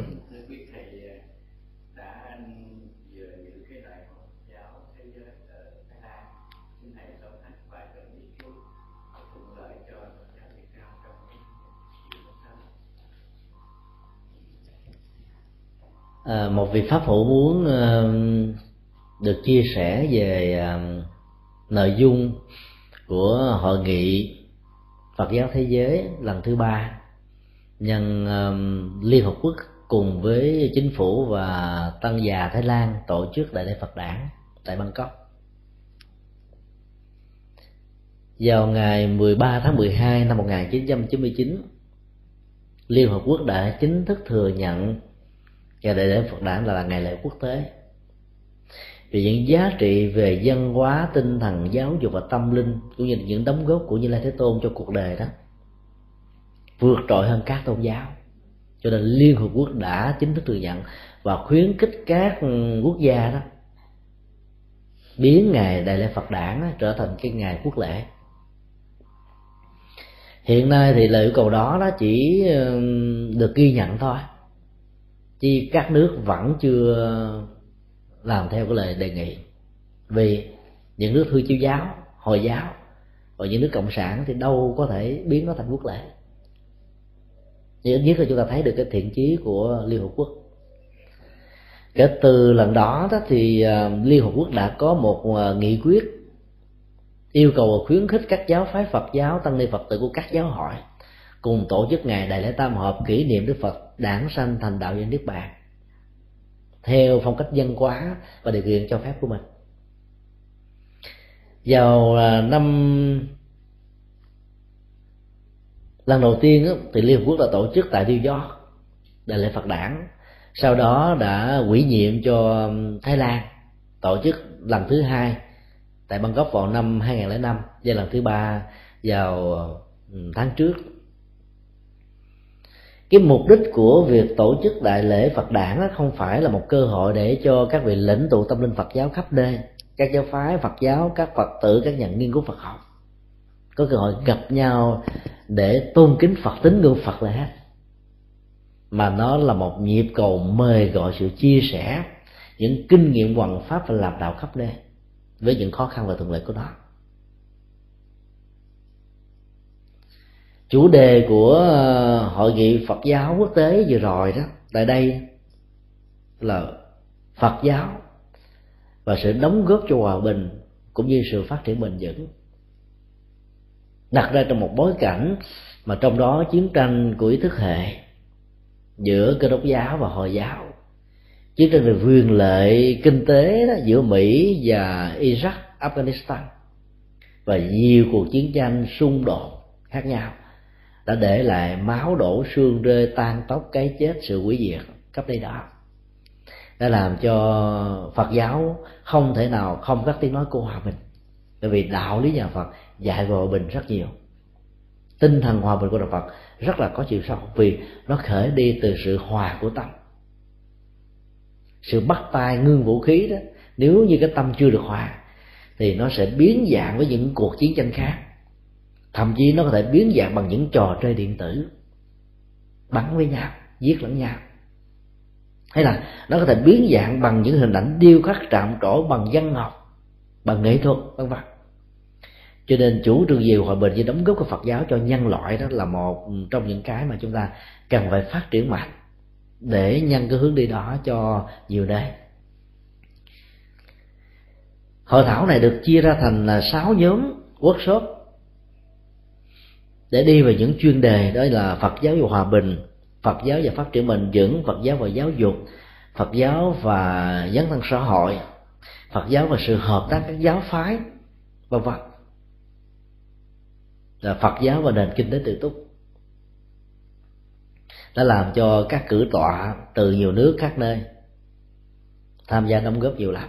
Mỗi người mỗi hướng, mỗi người mỗi ý kiến để làm cho những hướng đi trong tương lai có thể được tốt hơn. Kết thúc của um, hội nghị này là một bản nghị quyết gồm có 13 điều. Trong đó uh, nhiều điều rất hay mà chúng tôi xin chia sẻ một điều thôi. Nó gắn liền với cái hội nghị được gọi là diễn đàn Phật giáo uh, thế giới lần thứ nhất tại Trung Quốc từ ngày 11 cho đến ngày 18 tháng 4 2006 vừa qua. Để uh, nó có thể tạo được dịp nói mà chúng ta vừa có thể hy vọng trong tương lai Việt Nam sẽ được thay đổi. Nghị quyết này đã nói rằng là đồng tình và ủng hộ một trăm phần trăm cái nghị quyết của diễn đàn Phật giáo thế giới tại Trung Quốc trong việc xác định pháp luân công không phải là một giáo phái Phật giáo các giáo lý được trình bày trong pháp luân công mặc dầu được sử dụng bằng ngôn từ của Phật pháp không phải là tinh thần Phật học. Cho lời tuyên bố đó, trong nghị quyết đó rất cần thiết trong bối cảnh hiện nay. Thì pháp luân công đang là một hiện tượng. Mỹ ủng hộ cho pháp luân công trung cộng chống lại pháp luân công nhưng dĩ nhiên pháp luân công có những cách thức riêng về sức khỏe về khí công lấy khái niệm pháp luân như là con đường chuyển cho chánh pháp của như lai thế tôn để gắn liền với phương pháp khí công tu tập. Và nội dung của nó đó nó trà trộn đánh lận con đen nhiều thứ lắm. Dĩ nhiên về phương diện tự do người ta được quyền làm. Nhưng đi theo con đường đó, đó nó không dẫn đến con đường giải thoát. An vui theo tình Phật dạy. Rất nhiều người Phật tử không hiểu vì không có chiều sâu không chịu tìm hiểu cho nên đã từ bỏ đạo Phật đi theo pháp luân công chúng ta không sợ mất tín đồ, chúng ta chỉ sợ mất cơ hội để phục vụ quần chúng có được giá trị an lạc cao hơn thôi vì lòng nhiệt quyết chúng ta cần phải xác định pháp luân công không phải một giáo phái Phật giáo. Trung Quốc đã có một sai lầm rất lớn trong cuộc cách mạng văn hóa, mà người ta thường gọi là cách mạng văn hóa đỏ. Cái niệm đỏ hiểu theo nhiều nghĩa. Khác máu, giết chóc, tàn phá ủy nhiệm từ năm 1966 cho đến năm 1976 đã đẩy Phật giáo vào con đường suy vong. Tăng ni bực cưỡng bức. Và mọi hoạt động của Phật giáo để đình đóng góp của đó đó, trong quá khứ hơn một ngàn năm lịch sử của đạo Phật Đại thừa tại đây, trở thành vô hiệu hóa hoàn toàn. Các ngôi chùa to, Phật lớn, tại Trung Hoa chỉ còn là những cơ sở của tín ngưỡng và du lịch là hết à người ta không thể nào ngờ được rằng là chỉ trong có 11 năm cách mạng văn hóa thôi. Đạo Phật đã mất hết vị trí của đạo. Nếu tình trạng đó kéo dài thì nó sẽ dẫn đến tình trạng giống như bên Ấn Độ thôi. Một bên đó là do sự quỷ diệt của hồi giáo, còn một bên đó là của trung cộng trong cuộc dân hóa đó Trung Quốc trước khi tổ chức diễn đàn Phật giáo thế giới lần thứ nhất này đã đi vận động các giáo hội, các nước Phật giáo là quốc giáo như Thái Lan ủng hộ. Và điểm thành công nhất của sự vận động này đó, các hòa thượng đã từng có mối quan hệ lặng cận với chính phủ Trung Quốc vì chính sách tự do tín ngưỡng. Như các hòa thượng tinh vân, duy giác thanh nghiêm, tịnh không và những hòa thượng lãnh đạo cao cấp giáo hội ở tại Macau và Hồng Kông đã đều là những người nỗ lực để đóng góp, hỗ trợ, vận động cho diễn đàn đó được thành công. Cái đó là điều mà chúng ta cần phải suy nghĩ. Dĩ nhiên chúng ta có thể thấy cái cách thức trung quốc tổ chức đại hội của họ đó rất hoành tráng, nguy nga, chưa từng có. Chúng tôi đã từng đi tham dự các hội nghị phật giáo quốc tế của nhật bản, của thái lan, của nhiều nước khác, nhưng chưa có một cái cái diễn đàn nào hoành tráng như trung quốc đã làm. Người ta có quyền nói rằng là trung quốc đang bỏ tiền ra để mua cái việc, cái một cái bề mặt đỏ rằng chúng tôi có tự do tín ngưỡng. Nói như vậy không có gì là quá đáng. Nhưng nếu chỉ có nhìn thấy chừng đó vấn đề mà thôi, thì chúng ta đã đánh mất cơ hội để nhìn thấy được cái thiện chí của trung quốc đang quay đầu trở về với đạo phật.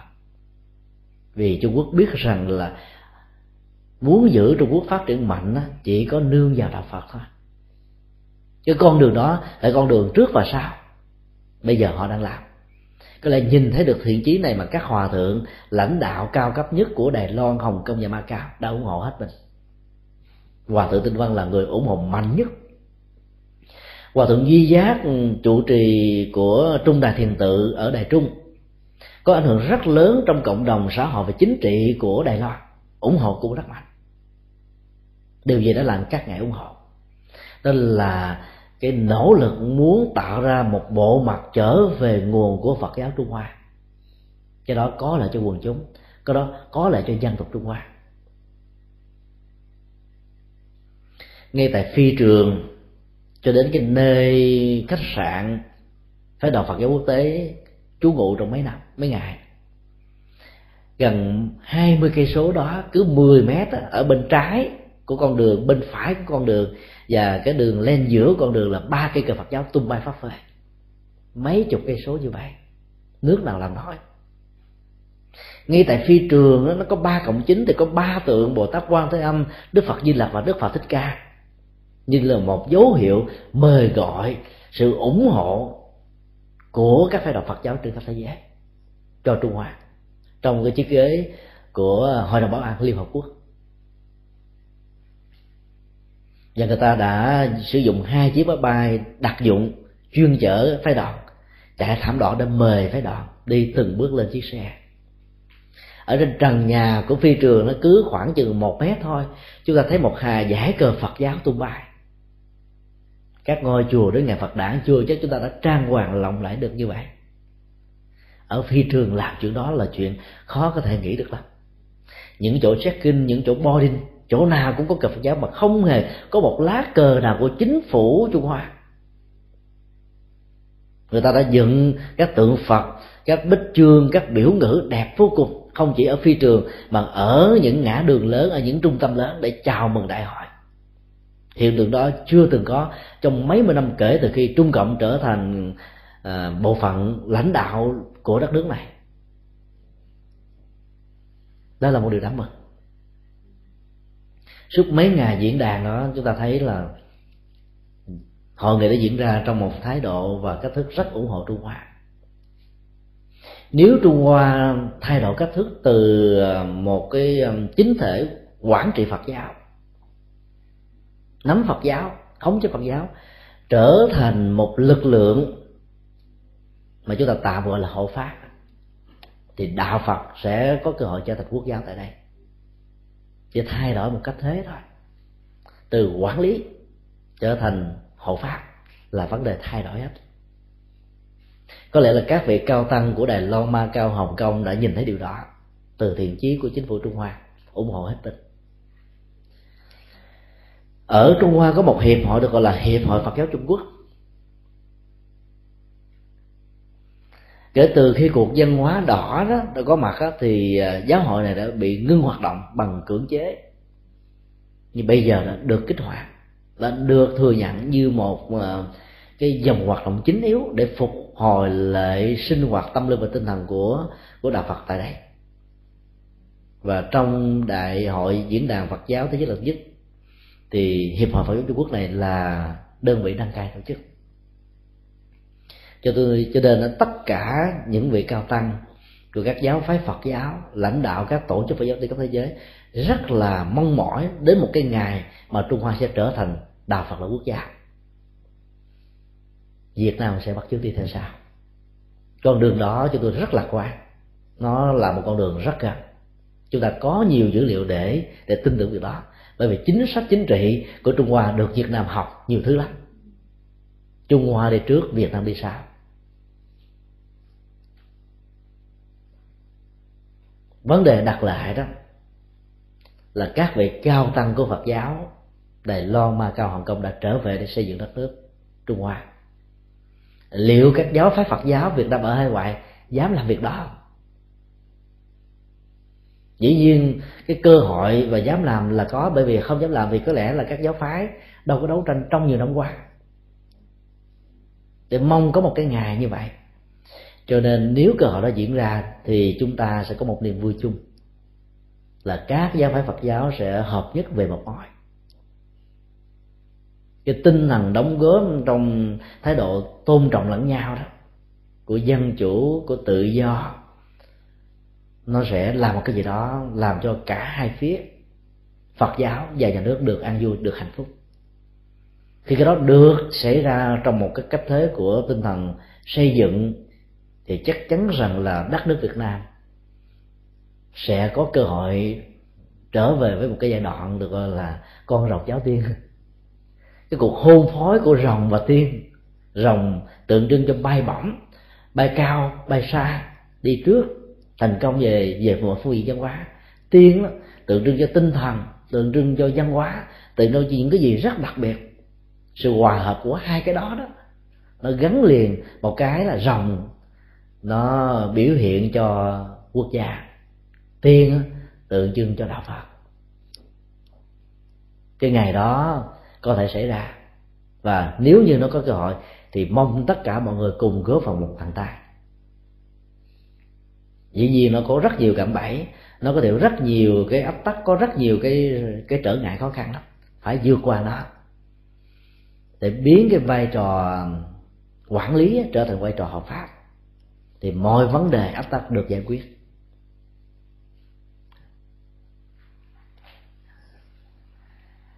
Có lẽ bây giờ à, cũng đã tối rồi. Thì à, chúng ta tạm à, kết thúc tại đây. Vào ngày mai lúc 10 giờ trưa đó thì chúng tôi có một buổi chia sẻ pháp thoại tại chùa Phật Đà. Và sau đó không biết còn cái buổi nào tại đây không dạ không rồi còn một buổi vào chiều 6 giờ tại chùa Pháp Quang ngày mai. Rồi à, cũng cùng giờ đó tại chùa Pháp Quang vào thứ hai. Thì chúng tôi sẽ còn ba buổi pháp thoại tại à, Brisbane này. À, trước khi chia tay với quý phật tử tại chùa linh sơn kính chúc quý vị và toàn thể tăng màu quyến thuộc luôn được an lạc luôn được hạnh phúc. Nam mô bổn sư thích ca mâu ni phật. Và nhân tiện đây à, kính cúng dường à, một vài đĩa về nhà phật giáo và một một vài đĩa về pháp thoại đến ờ, uh, ni sư trụ trì. Và nếu quý phật tử nào các vị đang không đủ thì nó một bộ một bộ nó vài chục đĩa dạ một thứ nó có một đĩa thôi. Cho nên quý phật tử nào muốn uh, tham khảo thêm những cái đề tài giảng khác ở hoa kỳ ở việt nam thì quý vị có thể uh, liên lạc với ni sư trụ trì. Còn ở đây thì cũng một vài quyển kinh thôi thì gồm có uh, nghi thức sám hối sáu căn và học danh kinh phổ môn kinh di đà kinh dược sư một vài quyển tượng trưng thôi. Nếu ai có nhu cầu nhiều á thì có thể liên lạc với phật tử hải hạnh. Thì có đem qua bên uh, Adelaide cũng ờ, mấy ngàn quyển đó quý vị có thể liên lạc sau. Thì là những bản kinh ấn tống. Còn ai có người thân ở việt nam mà muốn á, thì liên lạc với chùa giác ngộ. Nam mô di đà phật.